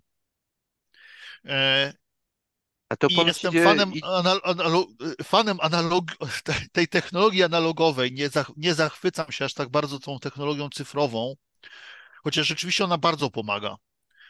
Ale e, niestety też widzę, że ekran jest pewnym rozpraszaczem. no, na, na, na pewno, Daje, daje takie szanse skorzystania z czegoś, co niekoniecznie jest OK. Ekran, no, ekran jest fajnym narzędziem i dzieciaki korzystają z niego wtedy, kiedy się rzeczywiście czymś zainteresują i kiedy szukają na ten, na ten temat, który, na którym się zainteresowały wiadomości i, na, i czy to będzie filmik, czy to będzie, czy to będzie artykuł, czy cokolwiek, czy, czy czytają, czy, czy posłuchają, czy, ale muszą być najpierw, najpierw trzeba wzbudzić to zainteresowanie. no i higiena To cyfrowa też mi się wydaje, bo tak, to, i to jest coś, czego się na, nauczyć trzeba. tak, znaczy, ale mówię nawet, mówię, korzystanie z, e, jeżeli jest zainteresowanie, to dzieciaki są w stanie się skupić na tym jednej rzeczy, nie, nie, nie uciekają za chwilę w inne okienka, w inne aktywności i nie, nie jest to przeszkodą. Jeżeli to jest dla nich nie, niekoniecznie jest zainteresowanie, to niestety bardzo często uciekają, bo telefon ma bardzo dużą siłę też uzależniania dzieciaków. I mamy też sporo dzieciaków, które są uzależnione od ekranu. Mhm. To, to, to jest w ogóle osobny temat rzeka. Ale jakby tak spojrzeć na nasze y, podwórko, to mi się, y, polskie, to mi się wydaje, że mamy trochę e, innowacji, jeżeli chodzi o okolice edukacji przynajmniej. No, je, jest ta szkoła w chmurze, która była też tutaj, o której było głośno przy Lex Czarnek. E, mamy platformy typu YouSchool, które Mhm. starają się jakoś katalogować tą wiedzę ogólnodostępną lub ewentualnie coś tam dodawać od siebie, e, plus jakieś quizy. Na świecie dos, dosyć popularna jest ta Khan Academy. Na nasze podwórko też nie, niektóre materiały są całkiem fajnie przetłumaczone. Czy, czy widzisz możliwość takiej pracy, że mniej odbywa się w klasie, a jednak mimo wszystko skądś to zainteresowanie sprawi, że w tym domu się coś będzie działo, czy, czy niekoniecznie? Znaczy, ja widzę, że jest duża szansa na to. E, Myślę, że jest jedna rzecz, o której musimy sobie też, e, myśląc o polskiej szkole, powiedzieć, z którą ja też mam troszeczkę aktualnie do czynienia, to jest to, że większość szkół w Polsce to nie są szkoły w miastach. Mhm. Czyli mamy do czynienia z tą sytuacją, że większość szkół to jednak są szkoły wiejskie i te dzieciaki, które są jednak w tym środowisku wiejskim, e, i dla nich ten, ten internet jest wielkim oknem na świat i to działa, naprawdę działa tam. E, Natomiast drugo, jest też pewną przeszkodą, e, w tym sensie, że rodzice potrzebują cały czas opieki nad dziećmi. Ta opiekuńcza rola szkoły jest nie- niedoceniana z jednej strony, a z drugiej strony jest przeceniana. To znaczy w tym sensie niedoceniana, że nie, nie mówimy o tym, nie, Mhm. nie traktujemy tego poważnie, a z drugiej strony przeceniana w tym sensie, e, że na tą opiekuńczą rolę szkoły ciągle wszyscy liczą. Że te dzieci będą w tej szkole, że będą zaopiekowane, że będą, że ta szkoła ma o, zadbać o wszystkie możliwości, o cały rozwój dziecka i zaopiekować się nim w pełni. Mhm. I to jest rzecz, e, która też jest istotna. No i trzecia rzecz, którą myślę, e, o której myślę też w kontekście tego, co czytam. Świat cyfrowy nie zastąpi nam świata analogowego i kontaktu twarzą w twarz. I musimy zadbać o to, żeby dzieciaki miały też okazję rozmawiać ze sobą, bawić się ze sobą, a nie tylko być w, cyfr w świecie cyfrowym. Ten świat cyfrowy jest jednak troszkę inny, inaczej działa i wychowuje też inaczej nasze, e, naszych młodych ludzi. A potrzeba im cały czas jednak tego, żeby też mogli porozmawiać ze sobą, mogli po, pobyć ze sobą, pobawić się ze sobą. Szkoła nie sprzyja zabawie w większości, niestety. A to jest ważne, tak? I zwłaszcza dla młodszych dzieciaków, tak? Ta zabawa jest kluczem. Myślę, że i ci siódmoklasiści też lubią się pobawić. I ci ósmoklasiści też lubią się pobawić. Troszkę inaczej, ale też to, też to lubią zrobić Myślę, że dorośli czas. też lubią się pobawić. Tak, ale, ale to jest, znaczy mówię, pobawić w, nie w sensie tak jak to robią dorośli, tak? Potańczyć tam, po, bo tak to wygląda w większości przypadków, czy porozmawiać przy e, czymś mocniejszym na przykład, tak? E, młodzi też to lubią. E, natomiast myślę, że oni też lubią, po, potrzebują się pobawić, zagrać w grę jakąś, e, e, pobyć ze sobą. Szkoła bardzo tru- utrudnia też tą, taki rozwój i to też jest jedna z tych rzeczy, którą zauważam w różnicy między nauczaniem domowym a nauczaniem szkolnym. Te dzieci w nauczaniu domowym często mają więcej czasu na bycie z innymi i pobawienie się z nimi, a szczerze, te w wieku szkolnym są częściej us, usiedza, us, usadzone w ławce przy biurku i muszą się uczyć. I nie mają tego czasu na, na bycie razem, na bycie, na zabawy. I e, telefon staje się takim zamiennikiem tego, niestety. To, to jest właśnie Niekoniecznie ciekawe. dobrym zamiennikiem. To jest ciekawe, bo to właśnie często się pojawia w kontekście rozmowy edukacji domowej, że ten aspekt socjalny to jest to, co, czego dziecku w edukacji domowej będzie brakowało. Ja jestem mocnym zwolennikiem e, tej, tej teorii, że no jednak e, interakcje szkolne bardziej przypominają takie interakcje w więzieniu przymusowe, niż takie, które chcielibyśmy nabierać i niekoniecznie wiem, czy czy taka socjalizacja to jest to, na czym zależy rodzicom. Aczkolwiek też czytałem definicję, że, że socjalizacja to jest właśnie dokładnie coś takiego, więc e, twoje doświadczenie jest takie, że rzeczywiście ta socjalizacja w edukacji domowej istnieje? Myślę, że nie wszędzie i nie zawsze. To Mhm, jest pytanie, czy ile, na ile dzieci korzystają z takich y, elementów aktywności wspólnej. Bo przecież e, za edukację domową odpowiada rodzic i ten rodzic może odizolować swoje dziecko jednak. Także to nie jest tak, że mogę jednoznacznie powiedzieć, że tak będzie. Wielu, bardzo wielu rodziców korzysta z takich możliwości, mhm. ale, na, ale nie wszyscy. I no niestety też nie każde dziecko rzeczywiście korzysta dobrze z tych możliwości, które ma. To znaczy, nie, e, znów wracam do czegoś, co, od, czego zaczynałem, o potrzebach dziecka. Mhm. E, tym, co jest kluczem do tego, żeby edukacja była dobra dla dziecka, to jest zrozumienie, że ono ma swoje potrzeby i te potrzeby nie są dla wszystkich dzieciaków takie same. Jedno będzie potrzebowało czegoś innego, inne czegoś innego. Miałem do czynienia z dzieckiem, które potrzebowało ustrukturyzowanej, systematycznej szkoły. I trafiło do takiej szkoły, która była przyjazna dla niego, czyli była dobra, gdzie, gdzie zawiązywano relacje, ale struktura działania była bardzo jasna. Plan zajęć jednych po drugich i to sprzyjało temu dziecku do rozwoju. Mhm. A taka edukacja, w której spotykamy się raz na jakiś czas i jeszcze mamy czas albo zabawy, albo i nie wiemy jeszcze, co to będzie, temu dziecku akurat nie sprzyjała. I patrzmy na potrzeby dziecka. E, budujmy edukację, która jest bogata w sensie takim, że dajemy dużo możliwości. Jak miałbym myśleć o systemach edukacji z zewnątrz świata, na których moglibyśmy się wzorować, Mhm. to myślę o czymś, co niekoniecznie wśród decydentów jest głośne, czyli o Izraelu. Okej. O szkołach demokratycznych rozmawiamy, czy o czymś Mamy innym? szkoły demokratyczne w Izraelu, ale mamy też szkoły religijne. Okej. Mamy szkoły arabskie, mamy szkoły państwowe. To jest system bardzo różnorodny, dający dużo różnych możliwości, czyli odpowiadający na potrzeby dziecka, potrzeby rodziców. No, ro- rodziny ogólnie mi się wydaje, bo, Tak. to, bo to też du, du, dużo zależy od tego, jak rodzina funkcjonuje. Tak, i dlatego uważam, że to jest taki, taka rzecz, do której, z której moglibyśmy popatrzeć, jak to tam funkcjonuje, jak to działa, co, co z tego systemu moglibyśmy zabrać do siebie. Bo nasz mocą z polskiego systemu, w której jest w tej chwili, to jest różnorodność. Tak, wbrew, wbrew, pozorom, dzięki edukacji domowej można na bazie tego dosyć dużo budować, e, aczkolwiek nie jest to łatwe też. No nie E, jest to łatwe, ale, je, ale da się to wzmocnić. To znaczy, patrząc na to, że, że funkcjonują te systemy, tak?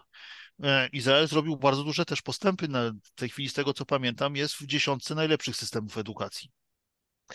I ja w ogóle słyszałem, że w Izraelu już było dwóch e, ministrów edukacji, którzy byli po edukacji demokratycznej, więc to też jest do, do, dosyć ciekawy aspekt tej sprawy. Tak, ale myślę, że myślę, że tutaj mówiąc, patrząc na to, jak, jak szukając różnych, to to jest taki kierunek, na który można byłoby pomyśleć o tym.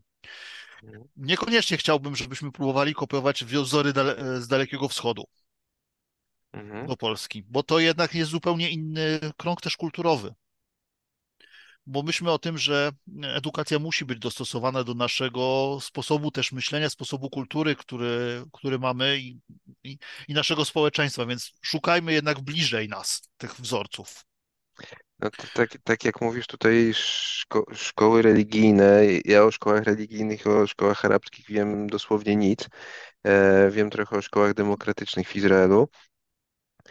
A, I od razu jak słyszę szkoły religijne, to od razu mi się otwiera taka, znaczy zapala taka lampka, o, w Polsce moglibyśmy mieć trochę ekstremistów. A myślisz, że e, e, ortodoksyjni Żydzi są mniej, e, mniej ekstremistyczni niż e, polscy Nie, ale, katolicy? ale, w- nie, ale w kontekście, nie, nie, nie, nie, nie, w żadnym wypadku, ale, wyda, ale właśnie a, wydaje mi się, że to, mogłoby trafić na podatny grunt u nas, ale, ale może nie idźmy w tym Mhm. kierunku, bo to może się źle Mhm. skończyć. Ale po, e, czy, o, co- o co chodzi też? Dlaczego uważam, że to jest ok? Dlatego, że są osoby, które potrzebują tego, żeby dużo tego, tego wychowania religijnego się w szkole znalazło. Czyli mamy ten e, 50% szkoły, która jest z programem państwowym i 50% programu reli- religijnego włożonego do tej szkoły. Jeżeli są ludzie, którzy tego potrzebują, i to są mniejszości, i w Polsce też będą to mniejszości, to dlaczego im mamy to, tego zabronić? No to się dzisiaj To w, jest w, w element, edukacji który, domowej, jest duży tak, mhm, tak, ale, no, ale to mamy edukację domową, tak? Ale czemu to nie mogłoby funkcjonować jako szkoła? No, Dlaczego bo nie zmniejszy, zmniejszmy obciążenie naszych dzieciaków e, tą obowiązkową edukacją w Polsce, która jest bardzo rozdmuchana, z tymi podziałami na przedmioty, z dużą ilością treści w podstawach. Ja, ja wiem, że, że, że, są tacy, którzy mówią, że to się da zrobić w ciągu kilku godzin, e, podstawę Tomka. programową. E, natomiast e, zrobić, ale to ja mogę zrobić. Ja, ja, mogę zrobić w godzinę tą podstawę mhm. programową, bo to przeczytam podstawę programową i powiem, co tam jest. Mhm. Ale to nie ja mam zrobić podstawę programową, tylko to dziecko ma zrobić podstawę programową. I dla niego ten, ten rok E, fizyki, czy dwa lata fizyki w szkole podstawowej, to jest za mało na, na to, żeby zrobić to dobrze. Tak? I tu jest ten problem. Znaczy, nasza podstawa jest niestety dosyć rozdmuchana w takich aspektach, których niekoniecznie musiałaby być rozdmuchiwana. Ja, Więc ja jakbyśmy udało nam się to zmienić, zmodyfikować, a z tego co słyszałem, plany są ambitne co do tego, to jest to szansa, żeby zrobić też taką wolność edukacyjną w szkół, czyli szkoła może na różny sposób zagospodarować czas, który jest jej dany dodatkowo. Szkoła demokratyczna potem... będzie szkołą demokratyczną. Szkoła montessoriańska będzie szkołą montessoriańską. Szkoła waldorska będzie szkołą waldorfską. Szkoła religijna będzie szkołą religijną. A jak to widzisz mamy potem... trzon, a mamy wolność. Dobra, a jak to widzisz potem z, da z dalszymi etapami nauki? No bo ta, ta roz, te rozważania u mnie zawsze się rozbijają o to, dobra, kończy się podstawówka, jest liceum i no teraz miejsca są ograniczone, chcemy się dostać do takiego, a nie innego, z, z powodu takiego, a nie innego i teraz w momencie, jeżeli ta każda szkoła będzie kształcić inaczej, w inny sposób, to też zamykamy trochę możliwości. Nie do, nie, czy nie wiem, czy tak jest, czy nie jest. E, tam działa, więc chyba da, chyba da się to zrobić. E, to jest właśnie ciekawe. Ja, ja muszę o tym poczytać, bo szczerze powiedziawszy, nie zastanawiałem się w tym kierunku. Jak tam działa, działa. Tam, tam, tam, absolwenci szkół arabskich też chodzą, na, do, docierają do uniwersytetów. A w mhm. szkołach arabskich y, mamy nauczanie w języku arabskim, nauczanie języka arabskiego.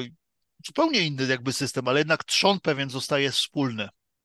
I to chyba jest ten klucz do tego, że mamy pewien trzon, który ustalamy, że, że tą, tą, tą podstawę programową, po naszemu mówiąc, która nie jest rozdmuchanym dokumentem, który za, zajmuje 99,9% e, pracy szkoły, tylko jest częścią tego, tego programu i daje możliwość wolności. Ja jak miałem okazję rozmawiać z Radkiem Piorem e, w jednym z poprzednich odcinków, to on tam kreślił taką wizję swoją edukacji pod tytułem taki niez, niez, niezbędny poziom podstawowy i taki poziom rozbudowany dla chętnych. Czy, czy ty też widzisz opcję na coś takiego? Tak, jak najbardziej, że jest taka potrzeba, e, chęć, jak najbardziej. To może też tak wyglądać w szkołach, funkcjonować. Niezbędne minimum jakieś, tak? I potem coś robimy innego, tak? Czymś się, czymś się wyróżniamy, dajemy jakąś inną ofertę. I ta oferta naprawdę może być różna, bo naprawdę mamy różnych ludzi wokół nas i z różnymi potrzebami, z różnymi oczekiwaniami wobec edukacji. Ja bym chciał, żebyśmy o tym pomyśleli, że to jest możliwe, że to może funkcjonować i że to może zadziałać. Nie bądźmy tylko jednym modelem, tak? Nie, nie chcielibyśmy tworzyć jednego nowego modelu. Tym bardziej, że wielu, wiele się słyszy, że chcemy model fiński w Polsce. On rzeczywiście ale jest on jest, on jest trochę. On nie jest nasz.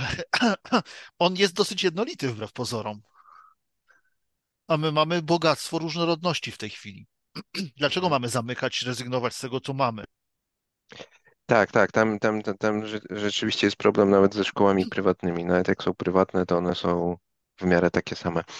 Ale moim, moim zdaniem warto też wspomnieć, że my w Polsce też już mamy na przykład, no to moim zdaniem dos, dosyć skrajne podejście, podejście demokratyczne do edukacji i to są ludzie, którzy też się dostają na studia, jeżeli chcą.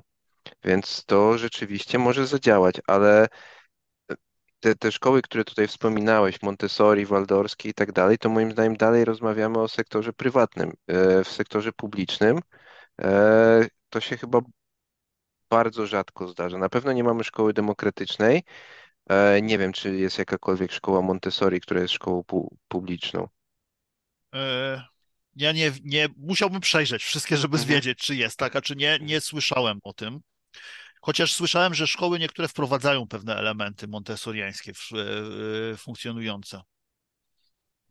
To- chyba, najłatwiej e, w, tym kierunku chyba szukać szkoły publicznej, która, to, która by była w, w takim kierunku. Znaczy, szkoła publiczna to też może być szkoła prywatna.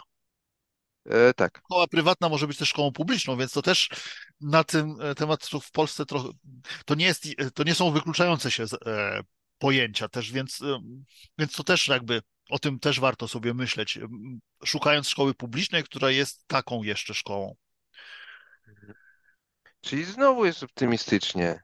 Mamy, jest, mamy, mamy z czego wybierać, wiele jest możliwe, możemy wiele tworzyć. Ja też y, raz poznałem człowieka, muszę od, odkopać ten kontakt na Facebooku, który właśnie mówił, że można zakładać za publiczne pieniądze szkoły, jeżeli się zgodzimy, żeby to była szkoła e, rejonowa i ona mo może być inna. Ale jeżeli byśmy wr wrócili znowu do tych zagrożeń, może zostawmy te finanse, bo moim zdaniem nie udźwigniemy tego, przynajmniej, no chyba, że uważasz, że jesteś w stanie udźwignąć, e, rozwiązać temat, skąd wziąć nie, te nie w 6% stanie, PKB. nie, nie jestem w Dobra, to stanie. co, co poza finansami widzisz E, jako Myślę, że zagrożenie? Myślę, że coś, co jest cechą narodową naszą w Polsce, czyli bardzo niski poziom zaufania społecznego. Jest to ogromna przeszkoda w w wprowadzeniu jakichkolwiek zmian, E, bo e, jeżeli nie mamy, mamy niski poziom zaufania społecznego, to mamy niski poziom zaufania rodziców do nauczycieli, niski poziom zaufania nauczycieli do rodziców, niski poziom zaufania dyrektora do nauczycieli, niski poziom zaufania władz oświatowych do nauczycieli, niski poziom zaufania władz oświatowych do rodziców i tak dalej, i tak dalej. Ten niski poziom, on jest poważną przeszkodą. Znaczy, jeżeli nie mamy zaufania do kogoś, to nie można, nie damy mu wolności. Jeżeli nauczyciel nie ufa, że jego uczniowie skorzystają z tego, że da im przestrzeń do, roz, do, do rozwoju, no to im nie da tej przestrzeni, bo nie ma do nich zaufania. Jeżeli ktoś nie ma zaufania, że może pokazać rodzicom, że pracuje dobrze, to on nie pokaże tym rodzicom, że może pracować dobrze. Będzie się zabezpieczał jak najbardziej. Ograniczał się, żeby być bezpiecznym. I tutaj to, co mówiłeś na, e, w jednym z początkowych sytuacji, że rodzice mogą być blokadą, to, ta, to często to jest blokada w głowie nauczyciela. W, e, blokada w głowie, a nie realna blokada. Ci realni rodzice mogą tego nic, nie mogą nic nie zrobić, ale w głowie nauczyciela, który ma do nich niskie zaufanie, że mu nie, nie uwierzą mu, że on ma rację, to jest to duża blokada. A jeśli ci rodzice nie ufają też nauczycielowi, bo często tak się dzieje, że nie ufają nauczycielowi, to pojawiają się kolejne przeszkody. I to jest e, chyba największa, moim zdaniem, taka przeszkoda społeczna e, w, w edukacji. I myślę, że nad tym długo musimy pracować, żebyśmy mieli wzajemne zaufanie do siebie. E, Czy ty kojarzysz te, t- tą taką piramidę mm, pięciu dysfunkcji pracy zespołowej? Nie kojarzę w tej chwili.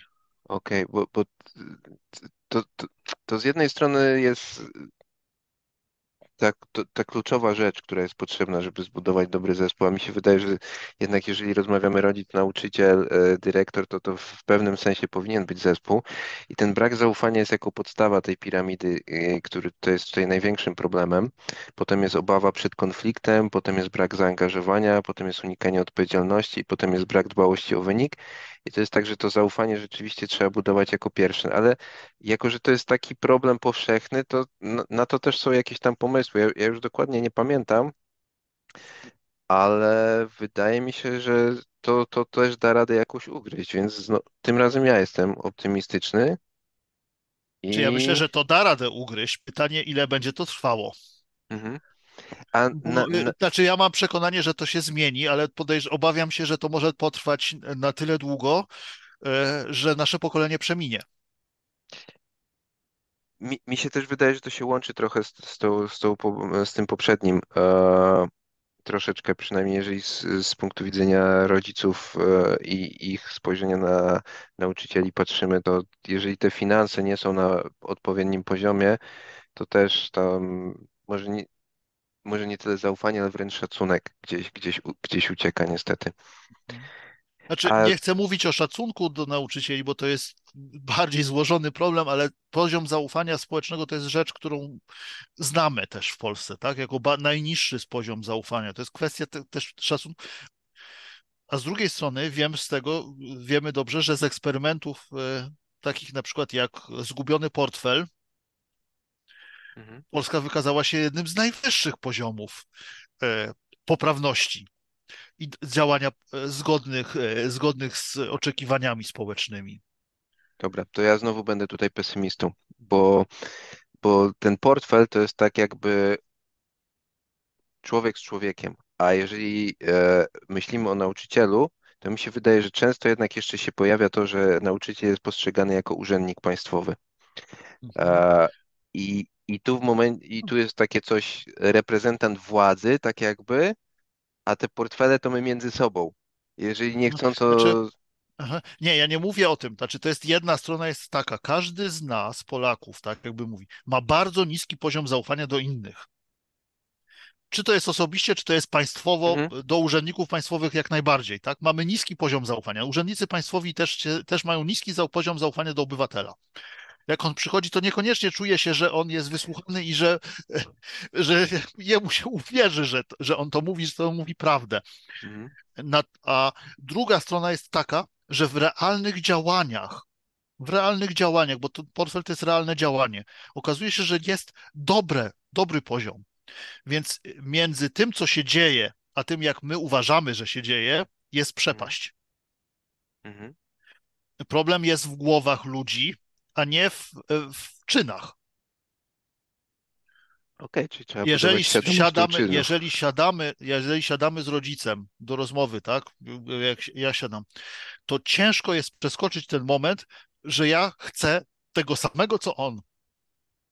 Okej, Że a on mi zaufa, że ja że naprawdę chcę, żeby to dziecko miało dobrze, że ja mu nie chcę zaszkodzić w żaden sposób, że to nie jest tak, że to jest jakaś zemsta. tw- Druga. Nie, to nie o to chodzi. I to, to jest ten moment, który po przeskoczeniu którego zaczyna się budować zaufanie.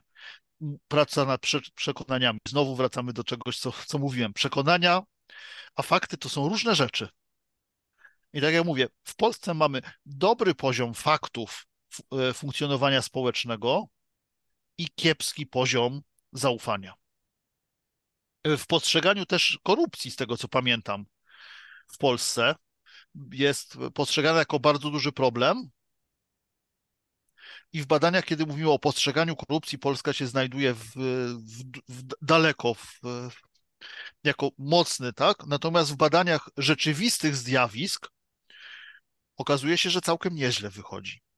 Ale na To tle są takie Europy czy na tle na tle Europy, na tle o, Europy. to nawet nieźle. Także Tego, to nie jest tak, żebyśmy sobie.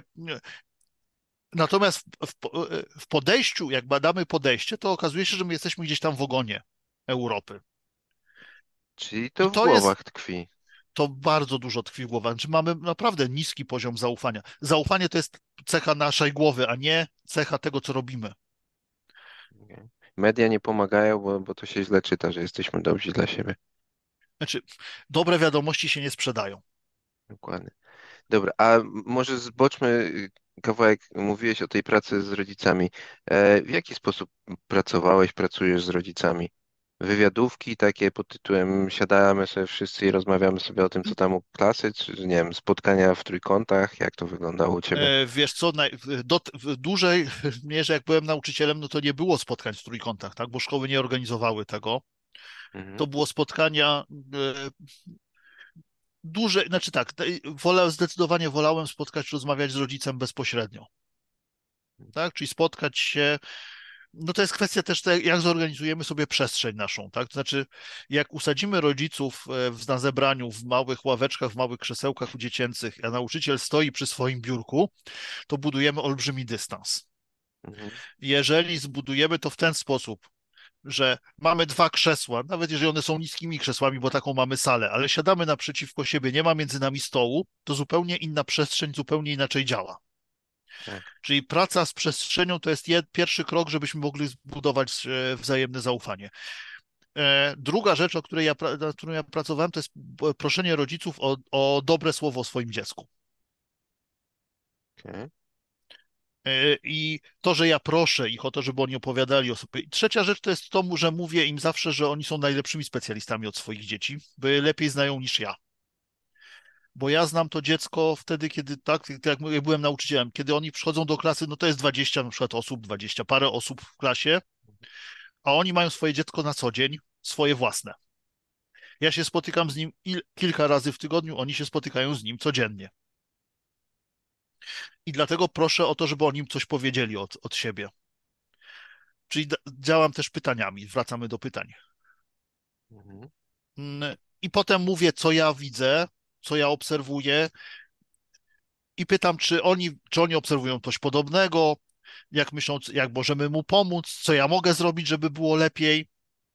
To też jest takie ważne pytanie. Zapytać rodziców, co uważają, że ja mogę zrobić. Mhm. W tej chwili, znaczy, tak, tam gdzie pracuję, to mamy spotkania takie trójstronne z rodzicem, z dzieckiem, kiedy, kiedy to dziecko jest w centrum jakby uwagi i ono opowiada o tym, jak się czuje, co robi, mm, co poznaje. A potem się roz, wymieniamy też i rozmawiamy też z dzieckiem cały czas. I rodzice i my rozmawiamy z dzieckiem. Ja, ja, ja, tego doświadczyłem, wiesz, jako uczeń, bo ja niechcąco byłem przez pewien czas w Niemczech e, i uczęszczałem tam do, do, do, do zwykłej szkoły i tam rzeczywiście było coś takiego, że było to spotkanie trójstronne. I ja po powrocie tutaj do Polski to miałem takie lekkie boom, co tu się, co tu się dzieje nagle. Nagle ja jestem zupełnie traktowany inaczej i rzeczywiście to takie traktowanie na równi tam było obecne już w podstawówce. No i to jest, to jest też taka rzecz, która buduje zaufanie, tak? Wzajemne. Bo też mm, rodzice też w takim spotkaniu trójstronnym widzą, dziecko w interakcji z nauczycielem, czy z, tak, z edukatorem, z kimś, też zupełnie inaczej na to, na to patrzą, tak? Widzą duży szacunek tego też do tego dziecka. To też jest fajna rzecz, która buduje, buduje zaufanie. Myślę, że trudne byłoby w Polsce wprowadzenie w wielu szkołach, gdzie są szkoły masowe. Mhm. A słyszałeś może o tym rozwiązaniu, co, co Anna Schulz stosuje i czasem opowiada, że ona na początku roku pisze list do rodziców, który przekazują dzieci. Więc dzieci mogą sobie normalnie przeczytać ten list po drodze. I częścią tego listu jest, że y, ode mnie nie usłyszycie Państwo nic złego o swoim dziecku. E, to też mi się wydaje, że jest dosyć takie dobre budowanie e, tak, relacji. Tak, no, ale też trzeba mieć e, dziecko trochę starsze żeby ono e, przeczytało ta... ten list. E, tak, rzeczywiście, tam, tam, tam rozmawiamy o liceum. No. Więc e, tak, jak najbardziej. Znaczy, w, w, z liceum Ale... też jest problem z, z, kontaktem z rodzicami, bo rodzice często już e, świadomie traktują licealistę jako bardziej dojrzałego, samodzielnego. Dobrze. Ja bo on powinien dobrze. taki być, tak? I w związku z tym ten kontakt ze szkołą też jest innego, innego poziomu niż w szkole podstawowej, zwłaszcza na początku szkoły podstawowej. No, czwartoklasista też by już przeczytał, myślę. No, czwartoklasista by przeczytał, ale pierwszoklasista niekoniecznie, nie każdy. No, ale rodzic też mógłby usiąść i, i przeczytać, co tam było w tym liście. Okej, okay, dobra. Nie, no list do rodziców jak najbardziej. No i mówię też, wa- E, to, to, to zapytanie rodziców, żeby powiedzieli dobrego coś o dziecku, nie czasem jest e, trudne dla rodziców, okazuje się. To, to taki lodołamacz jest też, no, ale, w, ale wyobrażam sobie, bo to może tak po prostu totalnie, no co ten człowiek teraz ode mnie będzie tutaj chciał? On chce, żebym ja coś dobrego o moim dziecku powiedział? Ale czemu? Tak, i to są takie rzeczy rzeczywiście, ale mówię, to, to chodzi o otwarcie relacji takiej. E, mhm. E, tak, zapewnienie, że rzeczywiście to nie chodzi o to, że my jesteśmy po przeciwnych stronach, bo my w trójkę jesteśmy po tej samej stronie. tak? Mhm. I rodzice, i nauczyciele, i dzieci są po tej samej stronie, tak? Znaczy chodzi o, o ich do, o dobro tych dzieci, a nie o, o zrobienie czegoś innego. I to jest trudne w, naszej, w naszym systemie. Trudne jest tam, gdzie szkoły są duże.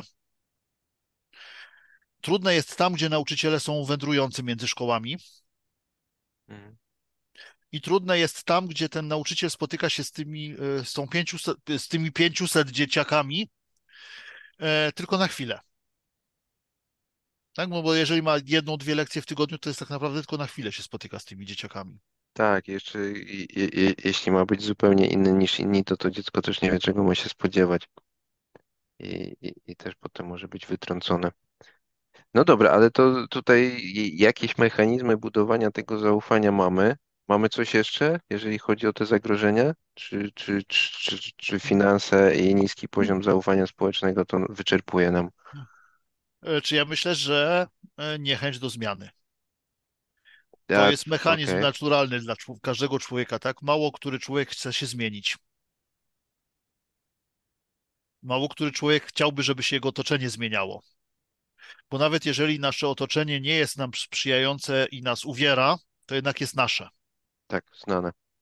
Znany wróg jest lepszy niż nieznany wróg, e, niż nieznany przyjaciel, który może się okazać wrogiem. Tak, i to jest taka rzecz, która myślę, że też jest zawsze zagrożeniem. Znaczy, jeżeli chcemy wprowadzić radykalne zmiany, to będziemy mieli radykalny opór. Mhm. I mało kto jest, mało kto jest zdecydowany, że lubi zmiany. Tak? Takich osób, które lubią zmiany, jest niewiele pewnie. I to jest taka, myślę, że spora przeszkoda. Znaczy, i rodzice nie bardzo by chcieli zmian, i nauczyciele nie by chcieliby zmian, i pewnie decydenci by nie chcieli zmian. Albo jeżeli by były zmiany, to żeby one nie były za duże i nie dotyczyły ich. Tak? Mogą być zmiany, ale żeby żeby nie dotyczyły mnie. Ale na to też są e, rozwiązania. Na, na, na przykład jest taki model ADKAR, e, tylko w, właśnie szuk, szukam, jak to tutaj po polsku by było. Znaczy, ja wiem, że są rozwiązania. E, Mhm. Ja pracuję w ogóle z, z ludźmi w zmianie, więc, więc wiem, że są na to sposoby i to się da zrobić. E, Znaczy pod jednym warunkiem, tak? To znaczy, że przejdziemy przez jeden etap. Mhm. Jaki? Przez ten etap, kiedy e, ktoś jest nieświadomy jeszcze, że trzeba zmienić cokolwiek. Tak, tak, tak. No, po, potrzeba zmiany to jest pierwsze. Tak? Jak nie, nie czuje z- potrzeb, jak nie odczuje w ogóle potrzeby zmiany, to nie przejdziemy tego etapu, znaczy nie przekonamy go do zmiany. Bo jeżeli on nie czuje potrzeby, to nie czuje potrzeby, to po co, nas, po co zmieniać? To jest zagrożenie przede wszystkim, tak? Z, czym, z kimś, co będzie, będzie walka podjęta. Myślę, że nauczyciele już są w tej chwili świadomi potrzeby zmiany, bo wiedzą, że tak jak pracują w tej chwili, to długo nie pociągną. Mhm. To co zrobić, żeby to naj... żeby tą potrzebę zmiany u tej największej grupy e, rodziców wykształcić? Myślę, że zmianą, niestety. Odgórnie idącą zmianą. A to, co się dzieje teraz z wakatami, że, że ich jest coraz więcej, czy to, czy, to, to jest nagłaśniane w mediach, to jest, że, że znaczy brakuje się, tych to jest, nauczycieli? myślę, że to jest praca nad tym, żeby, żeby przekonać do zmiany, tak? Ale coś, znaczy, tak, ja, ja mogę wiedzieć, jakie, mogę powiedzieć, jakie są przyczyny, tak? Natomiast e, nie wiem, jak to, jak, czy tego się chyba nie da zaradzić szybko. Mhm. Wręcz przeciwnie, myślę, że podniesienie płacy nauczycielskiej powoduje, że wakatów będzie więcej. Jeżeli połączymy to z pensum, tak? Jakimś. Znaczy, jeżeli podniesiemy płacę nauczycieli, to część nauczycieli zrezygnuje z pracy ponad, ponad No, kolejny etat, tak, tak, tak? tak. Dokładnie. E, No. Więc, więc to pogłębi nam problem. W, pierwszy, w pierwszym kroku nam pogłębi problem. No, być może da szansę, żeby przyszli nowi nauczyciele. Ale to też potrzebuje trochę czasu. Ale to potrzebuje czasu, więc na początku pewnie będzie gorzej niż jest w tej chwili. gorzej, że mogło być lepiej. Kurde. Więc, e, więc tak, to jest. Ale tutaj też trochę wracamy do finansów, tak? Znaczy, e, to co, to, co kiedyś słyszałem o szkole fińskiej. No, szkoła fińska się udała, Dlatego, że wtedy, kiedy wprowadzono reformę w, tam w latach 70., to edukacja została bardzo mocno dofinansowana. Mhm. Czyli bez tego dofinansowania ten zawód nauczyciela nie stałby się prestiżowy, a bez prestiżowego zawodu nauczyciela nie udałoby się najlepszych pozyskać nauczycieli, a bez tych najlepszych nauczycieli ta edukacja nie byłaby najlepsza. No dobra, ale y, sp- spójrzmy tak z, z punktu widzenia takiego rodzica. E, bo jak on miałby dostrzec, e, że, że tam się coś zmienia, on to, do, on to usłyszy od ucznia. Dzisiaj on słyszy od ucznia, no nie mieliśmy zajęć, bo br- brakowało nauczyciela. E, co on mógłby nagle zacząć słyszeć dobrego, żeby stwierdzić, o, idziemy w dobrym kierunku, albo o, spróbowali czegoś fajnego, to jest, to jest fajne, może nie, idźmy w tym kierunku. Znaczy, z tych, z tych rodziców, z którymi pracuję, jedna rzecz jest taka, e, która rodzica, no, który jest zainteresowany swoim dzieckiem, bo może o tak Mhm, powiedzmy, która mówię, że dziecko wraca ze szkoły i mówi, dzisiaj było fajnie, okej. dzisiaj mi się podobało. Ale to Im nie jest tak, częściej że, będzie to, że im nie jest tak, częściej że będzie to, to Dobra, i, słyszał, tym będzie bardziej zadowolony rodzic, który zainteresowany jest swoim dzieckiem. A jak zapyta, co robiliście? I zacznie dziecko opowiadać dużo rzeczy, które się działy, to rodzic będzie zadowolony. Jeżeli chyba, że, dziecko, chyba, że jest takim rodzicem pod tytułem, no jak, jak to się dobrze bawiłeś, to się pewnie nic nie uczyłeś. no, pod, zależy, co dziecko powie, tak? Jak zacznie opowiadać, że działo, działo się to, to, to i to, no czasem się, czasem się dowie też. Mm, No, ocena w szkolnie też dobra, ocena w szkole też rozwiązuje problemy czasem. To wróciliśmy o tym, tak? O tym mówiliśmy, dobra, ukupujemy ocenami tych, tych, tych co, co chcą tych ocen. Tak, więc to, to, to tak jest. Znaczy nie zrezygnujemy z ocen i nie zrezygnujemy. Gdybyśmy zrobili teraz rewolucję i zabronilibyśmy stawiać oceny w szkole, Mhm. to mielibyśmy duży opór w społeczeństwie. No bo jak to jest szkoła bez ocen? Okej, czyli oceny są orężem walki. Tak, znaczy trudno jest. Ja, ja nie jestem zwolennikiem ocen takich, zwłaszcza stopni w szkole, Mhm. E, ale wiem też, że wprowadzenie e, w, w praktykę od, e, be- niestawiania ocen wymaga tego, żeby rodzicom tą ocenę jakoś sprzedać. Mhm.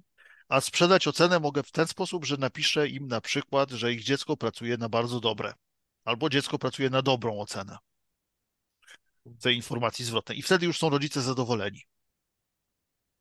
No dobra, czyli prosta sprawa. Wy, wykorzystujemy tak, tak, żeby nam służyło.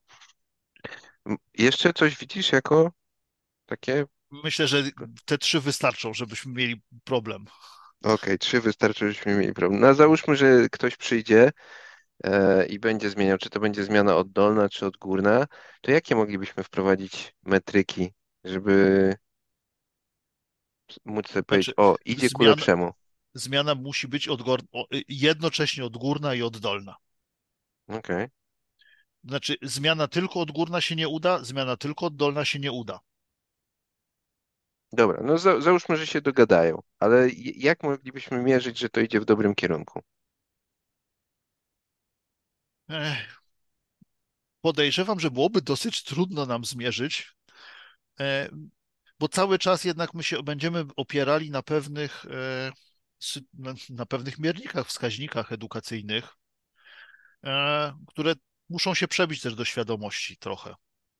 Do, przebiła się trochę PISA do Tak. świadomości. Ale E, Finowie chyba są w PiSie też dobrzy, nie? a Finowie są dobrzy. w- Czy, dla, w ogóle dzięki temu się wszyscy zainteresowali fińską edukacją. Mhm, okej. tak, że, że, są, że są ciągle w, w czołówce, tak? I naszą edukacją też się ludzie zainteresowali na świecie, dlatego że Polska zrobiła bardzo duży postęp nagle w pewnym momencie.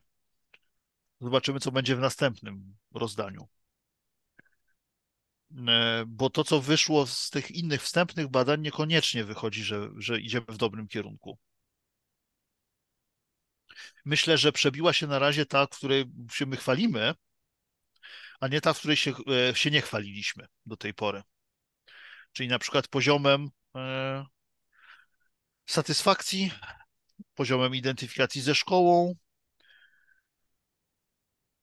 poziomem problemów psychicznych dzieci. I to myślę, że to się nie przebiło jeszcze trochę, znaczy trochę się przebija w tej chwili do świadomości. Te badania, które dotyczyły problemów psychicznych młodzieży się mocno odbiły nam w tej chwili takim echem medialnym. Mhm. I gdybyśmy zobaczyli, że się zmieniamy na lepsze, to myślę, że jest to argument do przekonywania, że się zmieniamy na lepsze. Taki wskaźnik e, poczucia bezpieczeństwa, wskaźnik identyfikacji ze szkołą, wskaźnik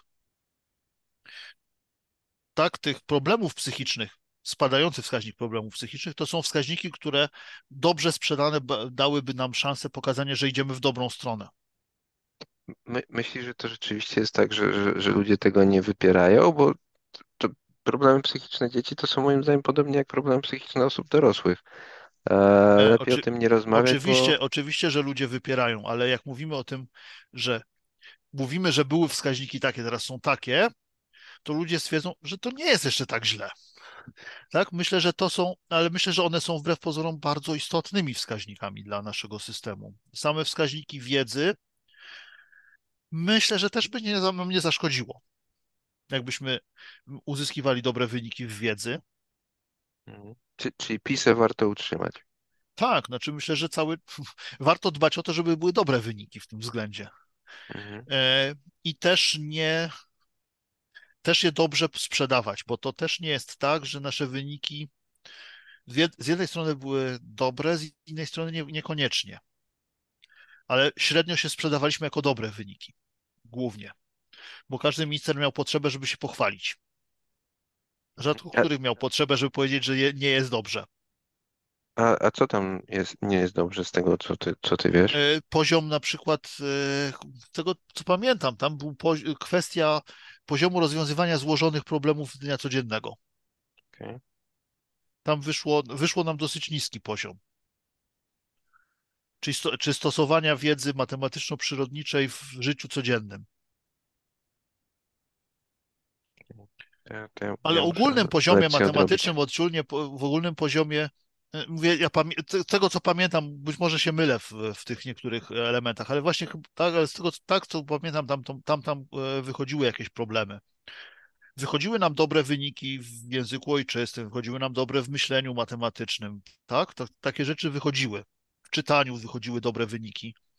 Natomiast takich bardziej codziennych zjawiskach nie, niekoniecznie nam to wychodziło dobrze. No mhm. ale wiadomo, że minister, który mówi o swoich wynikach, powie, że było dobrze. Tak, minister, tak. który powie o wynikach poprzednika, może powiedzieć, a było źle wtedy. Ale to, tak, to, to, to, to można zawsze y, wybrać to, co, co, co, co, co gra na naszą korzyść. Nie, no, znaczy, ale... Myślę, że to są wskaźniki, które są, znaczy mówię, wskaźniki, które są obiektywnymi wskaźnikami i nie myślmy też w sensie takim, tylko i wyłącznie, mm, jak przekonać ludzi do tego. E, myślę, że warto byłoby pomyśleć o czymś e, takim, że ludzie na, do reformy edukacji mogliby się przekonać, gdyby mieli gło zabrać głos. Znaczy to, co się działo w pewnym okresie w Polsce, e, tak, mówimy o, e, o konsultacjach społecznych, no to się zadziało więcej niż w wielu różnych krajach wcześniej i skorzystajmy z takiego wzorcu, budu spróbować budować taki konsensus. Jak będziemy mieli konsensus społeczny, tak jak Finowie osiągnęli w 70 latach, mhm.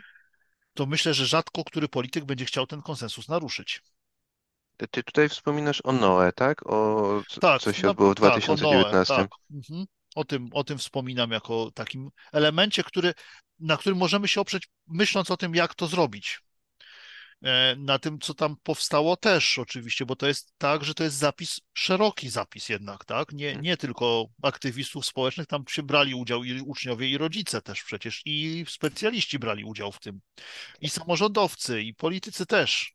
I ja, ja akurat wiem, o czym mowa, ale mam wrażenie, że nie wszyscy muszą wiedzieć. mógłbyś rozwinąć, czym jest Neo, jak to się odbywało i co z tego wynikło? E, no, w Noe, 2019 sorry. roku Noe odbywało e, nauczyciele, tak, aktywiści edukacyjni, e, i osoby związane z działalnością poza, pozarządową, tak, ze sektorem Mhm. pozarządowym, wprowadzili pewien pomysł na zapytanie wszystkich o najważniejsze ich zdaniem jakby problemy edukacyjne. To było pięć takich problemów edukacyjnych, nie pamiętam I, w tej i chwili jak, jak to wszystkich. się, jak to się rozwija, e, rozwijało, ten E, skrót? e, Narada Obywatelska o Edukacji. Narada Obywatelska, czyli wszyscy mogą usiąść i mogą rozmawiać, bo są obywatelami kraju. E, O edukacji, no bo to, to te, tego temat dotyczył. Mhm. No i e, tych takich spotkań, mniejszych spotkań odbyło się, nie pamiętam ile, kilkaset na pewno. Mhm. E, Po tych e, spotkaniach to w, w, rolą było osoby, która była na tym spotkaniu, żeby zapisać wypowiedzi różnych e, uczestników, którzy mieli równe prawa, bo mówimy o Naradzie Obywatelskiej, prowadzonej metodą stolikową, czyli wszyscy siadają do stolika i rozmawiają na dany temat, potem przychodzą do kolejnego stolika, rozmawiają na kolejny temat.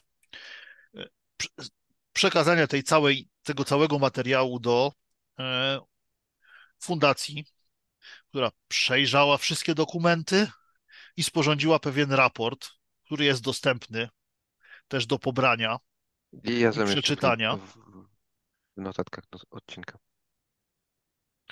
I warto sobie, sobie popatrzeć, bo jest to zapis taki, y, taki stanu edukacji, ale też spojrzenia na edukację ze wszystkich stron, bo nie tylko ze strony nauczycieli, nie tylko ze strony uczniów, nie tylko ze strony rodziców, ale wszystkich zainteresowanych tą edukacją. Dosyć, dosyć obszerny materiał.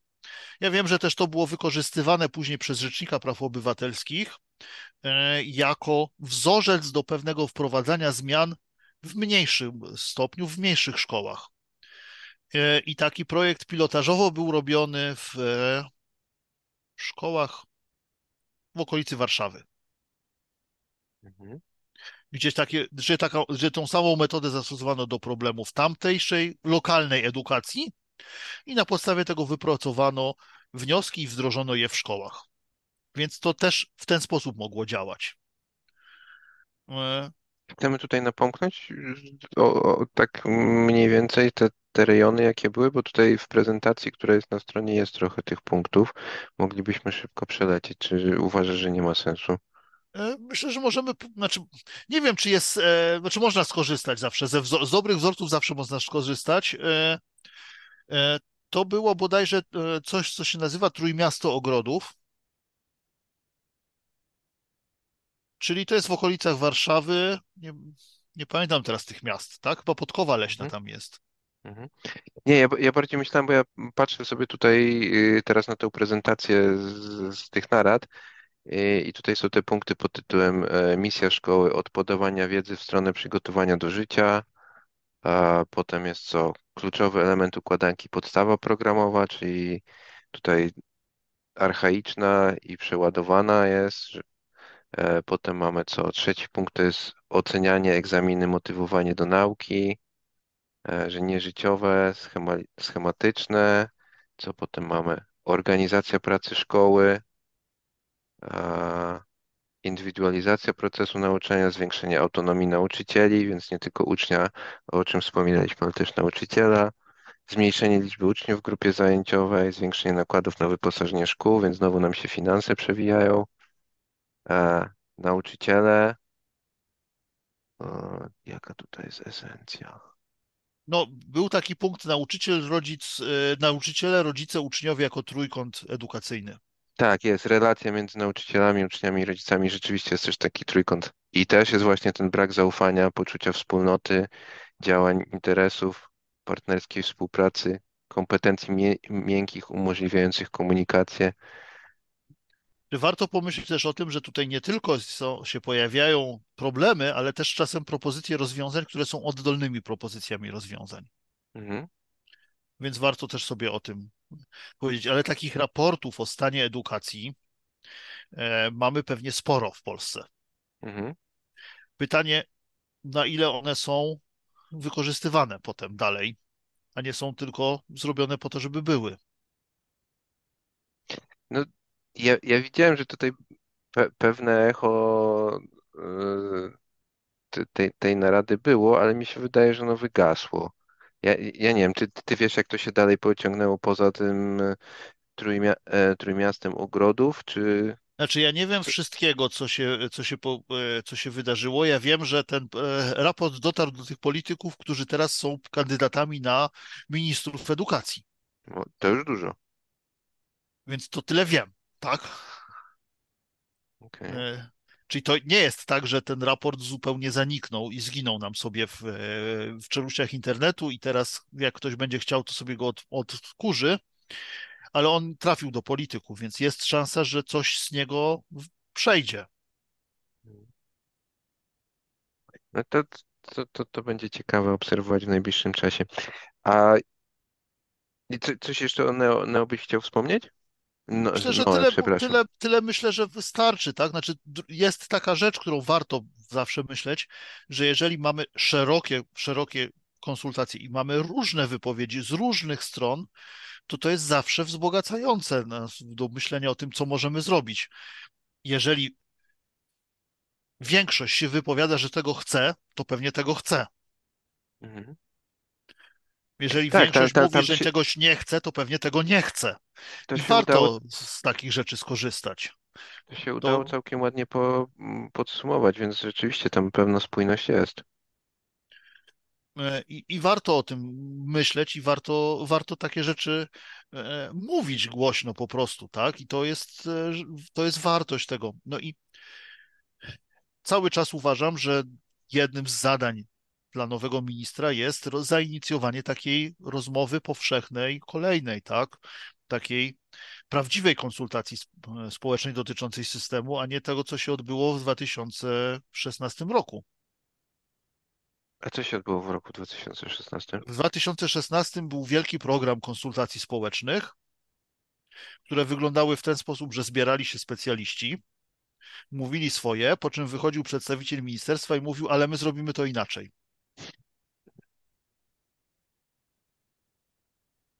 No, tak, tak streszczam trochę, może niekoniecznie, nie do końca to tak wyglądało, ale, ale w dużej mierze tak to niestety wyglądało. Okej, czyli ten kontakt ze społeczeństwem był znikomy, jeżeli w ogóle. Znaczy, no kontakt był, tak? Y, Specjaliści powiedzieli swoje, a minister powiedział, że zrobi to inaczej niż, pro, niż proponują eksperci. Mhm. Okej. Bo taka Dobra, jest wola polityczna. I, i to tak, tak wyglądały te konsultacje przed mm, tak, likwidacją gimnazjów. Więc, e, więc mam nadzieję, że, że minister spróbuje rzeczywiście zrobić coś podobnego. Znaczy nie musi, zro... nie musi być podobne, tylko podobny program, chodzi o powszechność programu edukacyjnego. mhm. Pro, Dobra, tak, ale znaczy, tak, e, konsultacyjnego, nie, pro, nie edukacyjnego, tak?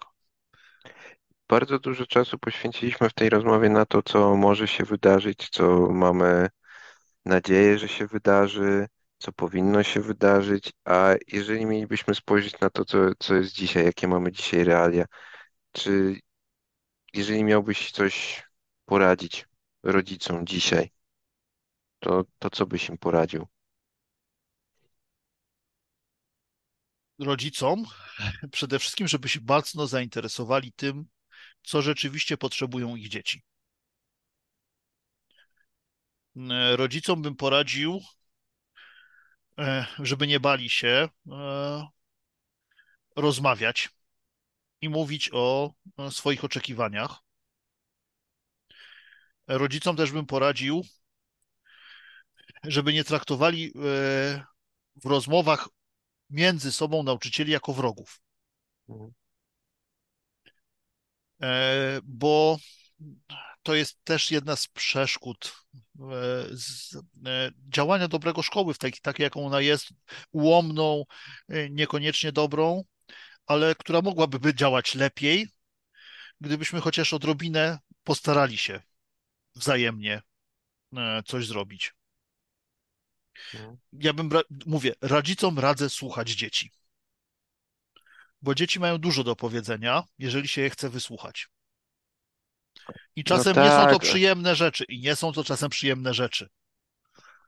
ale E, co oni wiedzą o życiu? Co oni wiedzą o życiu? Co oni wiedzą o edukacji? Oni młodzi są, nie wiedzą, że trzeba się uczyć. Może nie wiedzą, że trzeba się uczyć, może nie wiedzą coś o edukacji, ale wiedzą, co się dzieje w szkole, ale wiedzą, co się dzieje między nimi a kolegami, wiedzą coś, tak?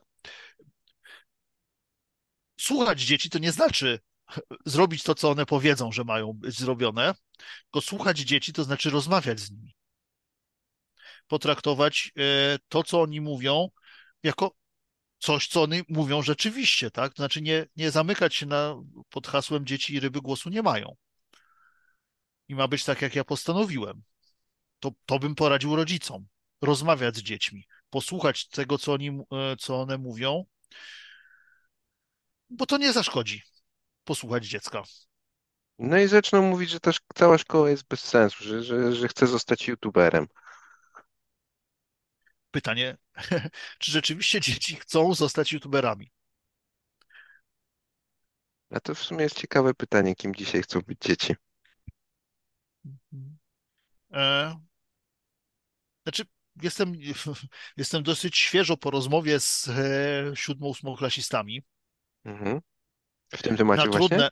Nie, ja, no, ja też prowadzę warsztaty w różnych miejscach, więc akurat Okej. dzisiaj miałem takie warsztaty, gdzie rzeczywiście te dzieciaki, mm, tak, te siódmo-ósmoklasiści, no już młodzież, tak, e, oni są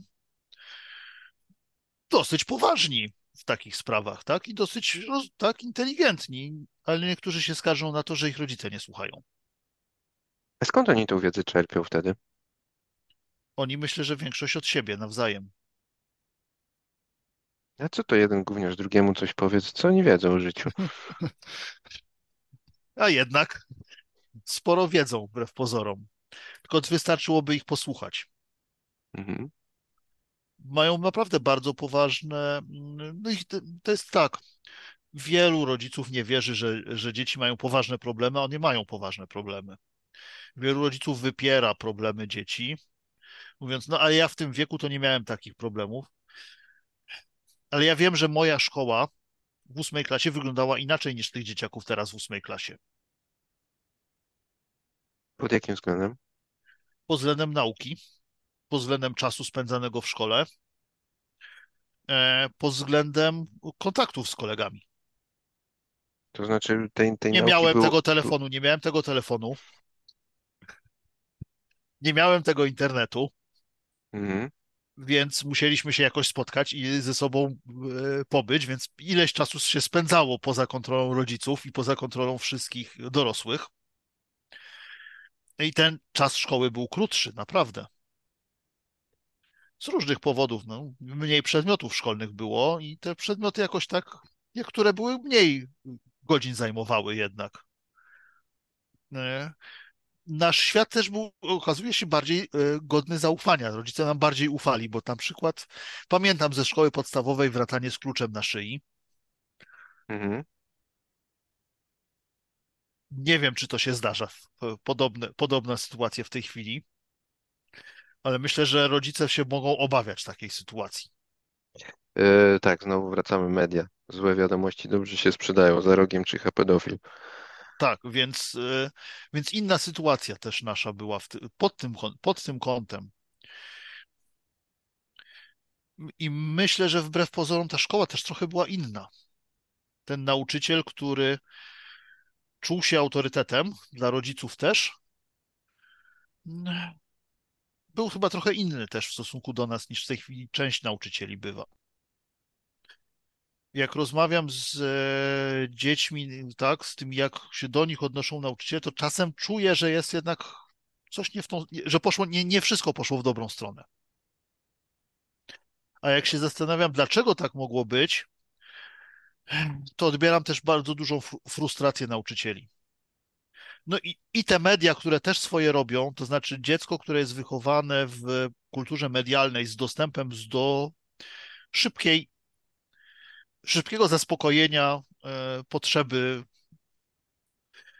zobaczenia czegoś ciekawego, zaciekawienia się i nieustannie jest bombardowane e, bodźcami, tak? Przebodźcowane tak naprawdę dzieci e, w młodości, no to jest zupełnie inna, inna sytuacja. To jest szybkie, natychmiast coś zmieniam, przerzucam. nie skupiam się na tej jednej, jednej rzeczy. Szkoła w wielu wypadkach została taka, jaka była. Mhm. Rodzicom też bym poradził, żeby zobaczyli sobie szkołę oczami dziecka, oglądając filmy o szkole, a nie Czyli- tylko program paradokumentalny szko- pod tytułem Szkoła. Okej, a y, poza tym wspomnianym tutaj, to było chyba siedem, u- fi- siedem uczuć, tak? E, filmy o szkole, co byś jeszcze poradził? Nie wiem. Znasz jakieś fajne? Serial, serial Rita znasz może? Tak, znam. Też, też warto zobaczyć, tak. Mówię, nie pamiętam w tej chwili, bo ja nie mam czasu teraz oglądać. E, A, a ten taki serial nakręcony przez dzieciaki z Summer Hill, kojarzysz może? Na YouTubie krąży z e, polskimi napisami? kojarzę, kojarzę, ale też nie, nie oglądałem jeszcze. Okej, dobra. Mówię, nie mam czasu, e, ja się przyznaję, nie mam czasu oglądać.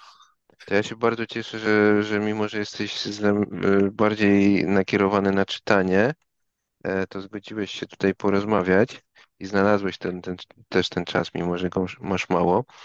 E, Mi się bardzo miło rozmawia, mógłbym w sumie bez końca, ale już bardzo długo rozmawiamy. Może powoli będziemy e, już tutaj próbowali to jakoś zakończyć. E, Czy jest coś jeszcze, co, czym chciałbyś się podzielić ze słuchaczami? E, Myślę, że jedną rzeczą, która jest dla mnie taka ważna, to znaczy dla mnie ważne jest to, żeby, że skoro wiemy, że nie jest dobrze, to, to pomyślmy o tym, że zmiany są potrzebne i warto coś, e, coś zmienić, bo e, długo tak nie pociągniemy, a edukacja jest naprawdę ważną rzeczą, ważną dziedziną życia. Jeśli chcemy naprawdę dobrze dla naszych dzieci, to chcemy dobrej edukacji dla nich. nie Mhm. tylko e, większego zasobu wiedzy, informacji, ale po prostu dobrej edukacji, która ich przygotuje do bycia dobrymi ludźmi w trudnym czasie rywalizacji też z maszynami. Okej. To brzmi wykonalnie, prawda? Tak, Trzeba się tylko zastanowić i trochę poszukać. Może ktoś szukając natknie się na tą rozmowę i moim zdaniem będzie w stanie bardzo dużo wy, wyciągnąć z tej rozmowy. Ja na pewno dla siebie mam, mam trochę notatek, e, e, za, za którymi podążę. Dziękuję Tobie bardzo za, za poświęcony czas. Było mi bardzo miło z Tobą rozmawiać. dziękuję również. Jeśli dosłuchaliście do tego miejsca, to jest duża szansa, że coś Wam się spodobało. Jeśli rzeczywiście tak jest, to byłbym wdzięczny, jeśli zechcielibyście podzielić się wrażeniami ze swoimi znajomymi w social mediach.